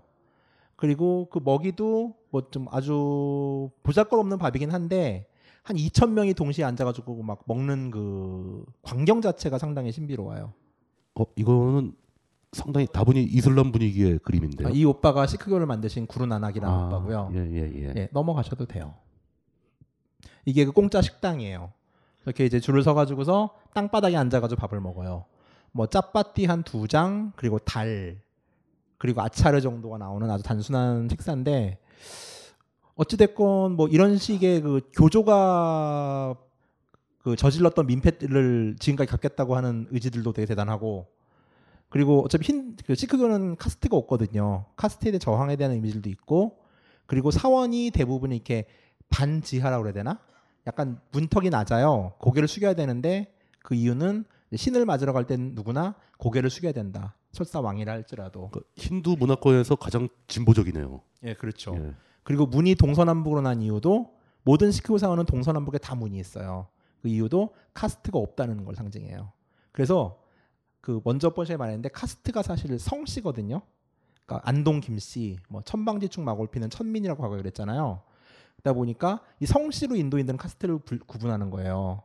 그러다 보니까 시크교는 성을 하나로 합쳤어요. 왜냐하면 성을 구분하면 카스트에서 자유로울 수 없으니까. 그래서 남자는 무조건 싱씨예요. 싱은 사자란 뜻이에요. 그리고 여자는 카우르 씨예요. 카우르는 암사자란 뜻이에요. 참고로 싱으로 해서 또 얘기를 하나 이어가면은 싱가포르의 싱이 그 인도 말이에요. 연관이 있는 싱가포르의? 사자 있잖아요. 예, 예. 그 싱이 사자고요. 아. 포르가 도시란 뜻이에요. 라자스탄에 가면 자이뿌르, 조드뿌르 그러잖아요. 그 뿌르가 싱가포르 오면서 포르가 된 거거든요. 도시란 뜻이에요. 그래서 싱의 도시, 사자의 도시란 그 뜻이에요. 싱가포르가 이 시크교도하고 관계가 있는 건 아니잖아요.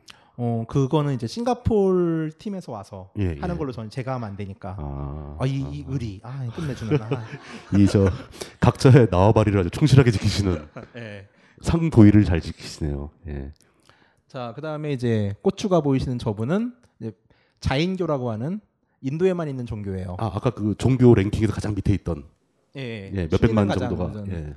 이분들은 이제 마하비라라는 분이 만들었는데 부처님하고 같은 시대였고 메시지도 비슷해요. 뭐 무소유, 뭐 불상, 불살생 이런. 그래가지고 초기에 인도를 연구한 유럽 학자들은 부처님하고 마하비라를 같은 인물로 오해하기도 했었어요. 같은 지역에서 활동을 하는데 저 종교는 가장 흔하게 우리가 구분할 수 있는 거는 저 종교에서 어느 정도 경지에 오르면은 나체 수행을 할 수가 있거든요. 저게 나체 수행을 할 수 있다는 거는 우리나라로 치면은 주지 스님급 혹은 큰 스님이에요. 그러니까 함부로 옷을 벗으면 안 돼요. 함부로 옷을 벗으면 안 되지만 높아지면 옷을 벗, 벗어야 한다. 벗을 수 있는 거죠. 예. 그래가지고 다음 사진 넘기시면은 그 남인도의 스라바나 벨라골라에 가면은 저게 지금 저거는 AS를 해야 될지 모르겠는데 지금 현재 제 기억으로는 3, 18m로 기억을 하고 있는데 높이가요? 예. 어. 그러니까 저 고추가 사람만 해요. 고추가 사람만 해요. 예. 예. 어마어마하네요. 예, 저런 종교가 있다는 것 정도만 아시면 되고 저 종교를 믿는 사람들은 이제 빨가벗은 수- 수행자도 두 가지 물건을 휴대할 수 있어요. 하나는 빗자루. 왜냐하면 내가 깔고 앉을 때 벌레가 깔려 죽으면 안 되니까. 아, 바닥을 먼저 쓸고 앉아라. 예. 아. 그리고 또 하나 는 남학신. 역시 벌레를 죽이면 안 되니까. 그래서 그거 두 가지만 휴대할 수 있는 거죠. 그러니까 일종의 그 나체로 수행을 해야 된다는 것은 뭐 아무것도 갖지 말라 뭐 이런 뜻인 그렇죠. 건가요? 극단적인 건데 예. 저 사람들이 인도 사회 커뮤니티에서는 상당한 위치를 차지하고 있어요. 왜냐하면은 정직할 거 아니에요. 그렇게 이제 무소유에 대한 걸 하다 보니까 그러니까 상인 계급 중에 자인교 신자들이 되게 많아요. 성공한 상인들 중에. 그러니까 인도에서 신용이 있는 유일한 사람이라고 저는 생각하는데 잘 안 맞는 것 같아요. 무소유를 추구하는 사람들이 상인으로 부를 챙겼다. 어떻게 뭐, 되죠, 그러면? 정직하게 돈을 벌면 괜찮다는 거죠. 아, 정직하게 벌면 괜찮다. 예. 예. 그 인도에서 가장 정직한 부족인 거예요. 그 종교인들인 어, 거예요. 그렇게 봐야죠. 그래서 인도에 호텔 가면 자인 호텔이라는 데가 있는데 그게 이제 자인교 신자들이 주로 하는 데인데 제 통계상으로도 최소한 들 만져요. 예. 들, 들 만진다는 것은 어떤 그 관광객들에 대한 안전이 좀 낮다. 아. 아, 그런 게 진짜 심각하게 문제가 되나 봅니다. 그렇죠. 예. 자 마지막으로 불교예요. 인도에서 태어났고 부처님 오신 날에 그 조계사 앞에 이제 행렬을 가면은 꼭 네팔 커뮤니티에서 오신 분들이 부처님은 네팔 사람이에요라고 플랜카드 들고 다니는데 이제 현재 지리적 국가적 영토의 개념으로는 이제 네팔이죠. 부처님이 태어나신 데는. 아, 지금의 국경선으로 보면 네팔의 영토인데 예. 근데 그 기준이라면은 광개토 대왕은 중국 사람이죠. 지금 네. 기준으로 보면 중국 땅에 살았으니까. 예, 그리고 그 당시는 이제 고대 국가 성립기여가지고 국가별 국경의 개념들이 되게 희박할 때예요. 부족 국가에서 고대 국가로 넘어가는 시기였기 때문에 정말 무의미한 일인데 이 네팔 분들이 원체 좀 나라가 작다 보니까 거기서 아이덴티티를 좀 찾으려고 하는 경향들이 있더라고요. 뭐 그런 거라도 하나 가지고 있어야 좀 살만하겠죠. 불교는 9세기 이후에 인도에서 사라져요. 힌두교에 흡수가 되는 운명을 처하게 되는데 어, 이후에 현대에 들어오면서 정치 운동으로 변해요. 그 인도의 초대 법무부 장관인 안베드카르라는 아저씨가 있는데 이 오빠가 이제 인도 헌법을 만들거든요. 근데 불가초 천민이어가지고 뭐 그 양반이 처음 지역 도시의 재무장관이 됐을 때는 말단 공무원들이 그 사람과 같이 말을 안 했대요. 그래가지고 장관이 바깥에 책상 갖다 놓고 앉고 말단 공무원이나 비서가 사무실 안에서 일을 공무를 보는 그 일종의 그 신분 질서를 파괴한 사람인 거네요. 그렇죠. 그 예. 와중에 엄청나게 싸워요. 특히 간디랑. 근데 근데 간디 같은 경우는 아무래도 상층 카스트 출신이다 보니까 상층 카스트들이 스스로 착해져서 감화돼서 하층 카스트나 천민들을 돌봐야 된다고 생각을 했고 안베드카르는 그건 말이 안 된다. 그게 어떻게 가능하냐라고 해서 엄청나게 서로 대립을 했거든요. 그러니까 간디가 죽고 이 사람이 이제 초대 법무부 장관이 돼서 인도 헌법을 만들어서 그 헌법에 카스트를 불법화시키죠. 법상으로는. 아, 지금도 인도는 카스트가 불법인 거예요? 법적으로 불법이에요. 법적으로는 예. 그- 전혀 안 지켜지고. 예, 벌금 벌금을. 차라리 내고 말겠다. 예.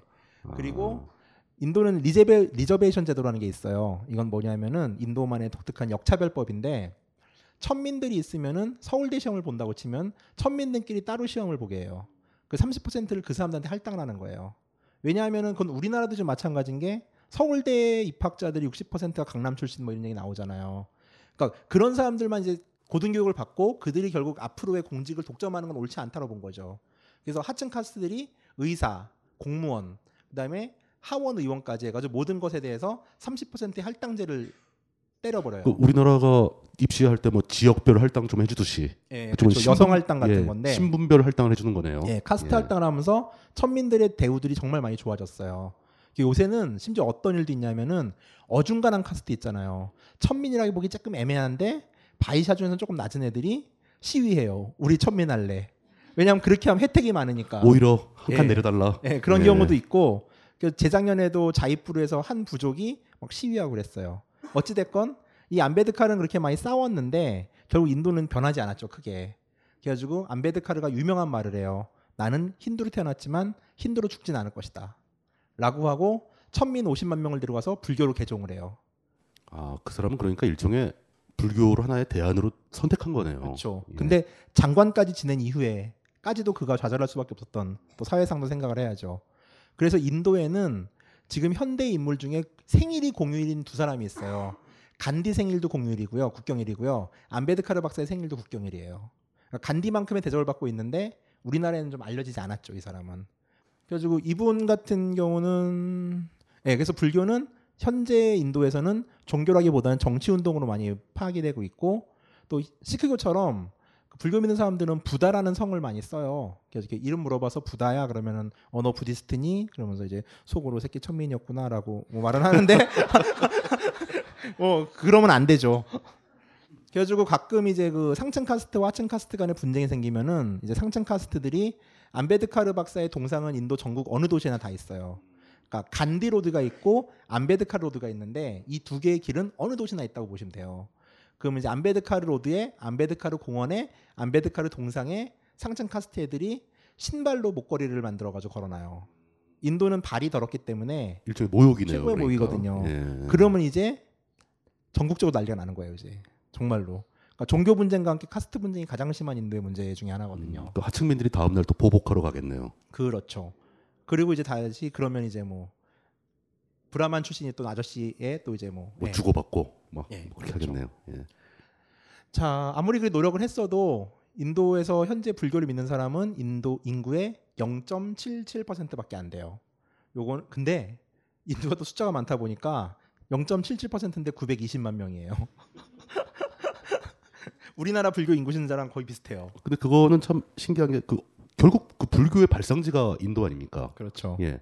근데 그 불교가 완전히 사라졌다가 다시 근대에 들어와서 정치 운동으로서 부활을 했다. 이런 거는 참 뭐랄까 쉽게 이해하기는 쉽진 않죠. 예. 음, 불교가 사라졌던 과정에 대한 얘기들은 이제 또몇 가지 얘기들이 있는데 예, 예. 시간이 어, 나중에 또 여유가 되면 네, 그렇게 하는 걸로 하고 그렇게 하시고. 자 이제 종교의 마지막이고 뭐 대창 끝났어요 오늘은. 예, 예. 종교 얘기를 거의 마무리한 다음에 이제 이 이게 나오는 거죠. 예, 자 가장 오른쪽에 이슬람교의 메카에 있는 카바의 돌이 있고요. 가운데 예수님이 있고 네, 맨 왼쪽에는 힌두교 신인이 있어요. 이게 사원이에요. 동네가 작아서 사원을 여러 개 못 지으니까 하나의 사원에 세 개의 신을 모셔놓고서 번갈아 가면서 예배를 보는 거예요. 요 위에 있는 마크도 예, 요 십자가가 저 있고 이슬람 이슬람의 마크, 마크가 있고 십자가, 옴자가 있죠. 예. 힌두교의 상징인 한 사원에서 세 종교가 사이좋게 시간을 정해가지고서 같은 공간에서 예배를 보는 거예요. 자, 한국에서 이게 상상이 될까요? 아무리 작은 마을이라 하더라도 우리나라에서는 뭐 도저히 상상하기 힘든 일이죠. 절인데 천막을 치면 예수님이 나와요. 혹은 교회인데 십자가를 딱 들쳐내면 갑자기 법당이 나오면서 자 1부 예배는 불교식입니다. 마하반야 이런 다음에 2부 예배는 주의의 이름을 막 이러면서 이게 불가능하잖아요. 저 사람들 저걸 한다는 말이죠. 예. 이게 어떻게 보면은 12억의 사람들이 같이 살 수 있는 비결인 것 같아요. 그 수많은 인종들과 언어들과 모든 것이 다른 상황에서 물론 그게 쉬운 일은 아니라서 아직도 카스트 분쟁도 있고 종교 분쟁이 있긴 그쵸. 하지만 그 넓은 땅에 그 다양한 사람들이 아직도 모여 살고 있다. 그렇죠. 그리고 중국 예. 같은 경우는 모여 사는 방법을 경찰력에 의존을 하죠. 찍어 누르고 강제로 모여 살게 하는데 인도는 세계 최대의 민주주의 국가예요. 그리고 어쨌든 저 사이즈의 국가들이 자유방임을 한 상태에서 이 정도밖에 소음이 안 난다는 건 되게 놀라운 일이에요, 진짜로. 그리고 이것 또한 여러분들이 인도를 여행하면서 꼭 봐야 될 부분 중에 하나예요. 어떻게 보면 종교적인 쿨함일 수도 있죠. 근데 한국이라면 정말 이거는 신에 대한 모독으로 받아들일 거예요, 아마. 여러분들이 아는 수많은 그 종교의 모습들이라면은 12억의 사람들이 살아요 거기에. 정말 남한의 대한민국 33배의 땅 덩어리에서 12억의 사람들이 22개의 공식 언어를 가지고 다양한 자연환경 속에서 그 다양한 인종들이 하나의 이름을 가지고 살아요. 인도라는 이름으로. 그 혼돈 속에 묘한 질서가 있어요. 그 흔히 인도를 천의 얼굴이라고 그래요. 하면 천 가지 얼굴 속에 그 천 가지 얼굴이 각자의 얼굴로서 기능을 할 수 있는 사회인 거예요. 우리는 그 천 가지 얼굴 중에서 천 가지 얼굴이 뭐예요? 어저께 장하나 의원이 박근혜 물러가라고 했더니 바로 의원직 그걸 하겠다. 천 개의 얼굴은 그냥 한 세 개의 얼굴만 있어도 좋겠어요. 이런 식으로 난가북이 통일되는 사회에 살고 있죠, 우리는. 근데 저는 지금 여태까지 설명을 쭉 들었는데 솔직히 말씀드려가지고는 잘 이해가 안 갑니다. 그러니까 막 여러분들은 이해가 가실지 뭐 안 가실지 잘 모르겠지만 저 많은 사람들이 저렇게 다른 언어와 다른 생활 습관과 다른 자연 환경을 가지고 살면서도 뭐 부분적으로 분쟁은 다 있겠죠. 근데 그게 어떤 묘한 동질성을 유지하면서 같이 살아가고 있다는 게 모르겠습니다. 머리로는 이해가 가더라도 이 마음으로는 잘 접수가 안 되는 거죠. 같이 한번 지르시죠. 예, 이거를 한번 직접 가서 봐야 알 수 있는 건가요? 어, 투어팀 만드나요, 이제? 아니, 아니 그 그거를 직접 가서 보면은 그게 좀 이렇게 전달이 됩니까? 이해가 갑니까? 혼란스러워요, 대부분은 처음에. 그렇겠죠. 그때 예. 말씀드렸지만. 예, 예, 예. 우선은 저는 늘 생각하는 게 한 번에 이것들이 보이지 않죠 당연히 인도는 근데 갔을 때 이건 우리와 다른 정말 별다른 세계예요 그리고 우리가 지금까지 겪어봤던 어떤 나라에서도 볼 수 없었던 풍경들이 펼쳐져요 그거는 단지 건축물이나 이런 풍경이 아니라 사람의 모습에서 정말 가볼 만 한 거죠 이거는. 제가 또 걱정이 되는 게 뭐 큰 마음을 먹고 이제 계획을 잡아서 한번 갔다고 칩시다. 뭐 열흘, 뭐 보름, 한 달 이렇게 갔다고 해서 그 천의 얼굴 중에서 우리가 볼 수 있는 건 두세 개밖에 안 된다는 거죠. 그럼 언제쯤 한 3분의 1이라도 보게 될까요? 근데 문제는 한국은 한 두 개나 세 개의 얼굴이기 때문에 우선 한국에서 사- 20년 동안 30년 동안 살았던 것보다는 조금 더 다양한 모습들을 볼 가능성이 많죠. 한 다섯 개만 봐도 깜짝 놀랄 것이다. 그렇죠. 어차피 제가 말한 인도도 아마 인도라는 거대한 코끼리의 상아와 코털 사이 정도일 거예요. 뭐 한국에서 뭐 살아도 뭐 한국에 대해서 잘 모르잖아요. 왜 갑자기 그렇게 어떤 사람들은 어떤 사람들을 이렇게 미워하는지에 대해서 모르잖아요. 우리는 마찬가지인 거죠. 근데 단지 현상으로 봤을 때도 인도는 좀 amazing한 케이스다. 인도 관광청의 구호가 Incredible India예요. 정말 잘 지었다고 생각해요. 진짜 동감이 가네요. 네. 그 incredible은 다양해요 정말. incredible 안에 씨발도 있고요, 우화도 있고요, 어메이징도 있고요. 세상에 뭐 이런 놈들이 있냐도 있고요. 옛날에 이제 저보다 먼저 책을 썼던 양반이 책에 썼던 내용 중에 하나인데 꽤 절묘한 문장이 하나 있는데 되는 것도 없고 안 되는 것도 없는 나라 인도라는 말이 있어요. 사실은 그거는 우리나라도 그런 얘기를 듣긴 합니다. 예. 그렇죠. 음, 알겠습니다. 예. 저희가 사실상 좀 급하게 준비를 했습니다. 그러니까 일정이 벙커원 일정이 급하게 잡혔고, 그다음에 또 그 사이에 환타님이 또 외국에 나가서 또 다른 작업을 하다가 오셔 오시는 바람에 준비도 약간 미흡했던 느낌이 들고 또 처음 진행하는 거라서 호흡도 잘 안 맞은 것 같고 호흡 안 맞는 게 재밌는 것 같아요. 좀 좀 이상한 취향을 가지신 분 같기도 하고 약간 배추도사 무도사 예, 같았어요. 어 거기다가 또 저는 그 아직 그 감기 뒤끝이라 목소리도 정상으로 돌아오진 않았고 그 여러 가지로 좀 미흡한 점이 있었던 것 같으면서도 아마 오늘 오신 분에서 분 중에서 말씀 안 하시지만 그 실제 여행을 가기 위한 실무에 대한 가이드를 원하고 오신 분도 계실 것 같아요. 그거는 저희가 다음 시간에 꼭 준비해드리겠다라고 약속을 드리고요. 그 일정은 조만간 발표가 될 겁니다. 그 예. 다음 시간 예고 중에 하나가 예. 그거예요. 인도의 정전을 활용해서 작업하기. 아니 뭐 어떻게 틈틈이 그런 게 있어요. 그러니까 이건 저쪽에서 어디에서 벌써- 듣지 못했던 인도 작업 대비법, 완전 정보. 말 꺼내자마자 네. 관객 속에서 그런 게 필요했어. 예, 오늘은 여기서 마칠까 합니다. 그 다들 재미있으셨는지 모르겠습니다. 어, 들어주시느라고 감사드렸고요. 그 안전하게 집까지 잘 돌아가시기 바랍니다. 감사합니다. 감사합니다.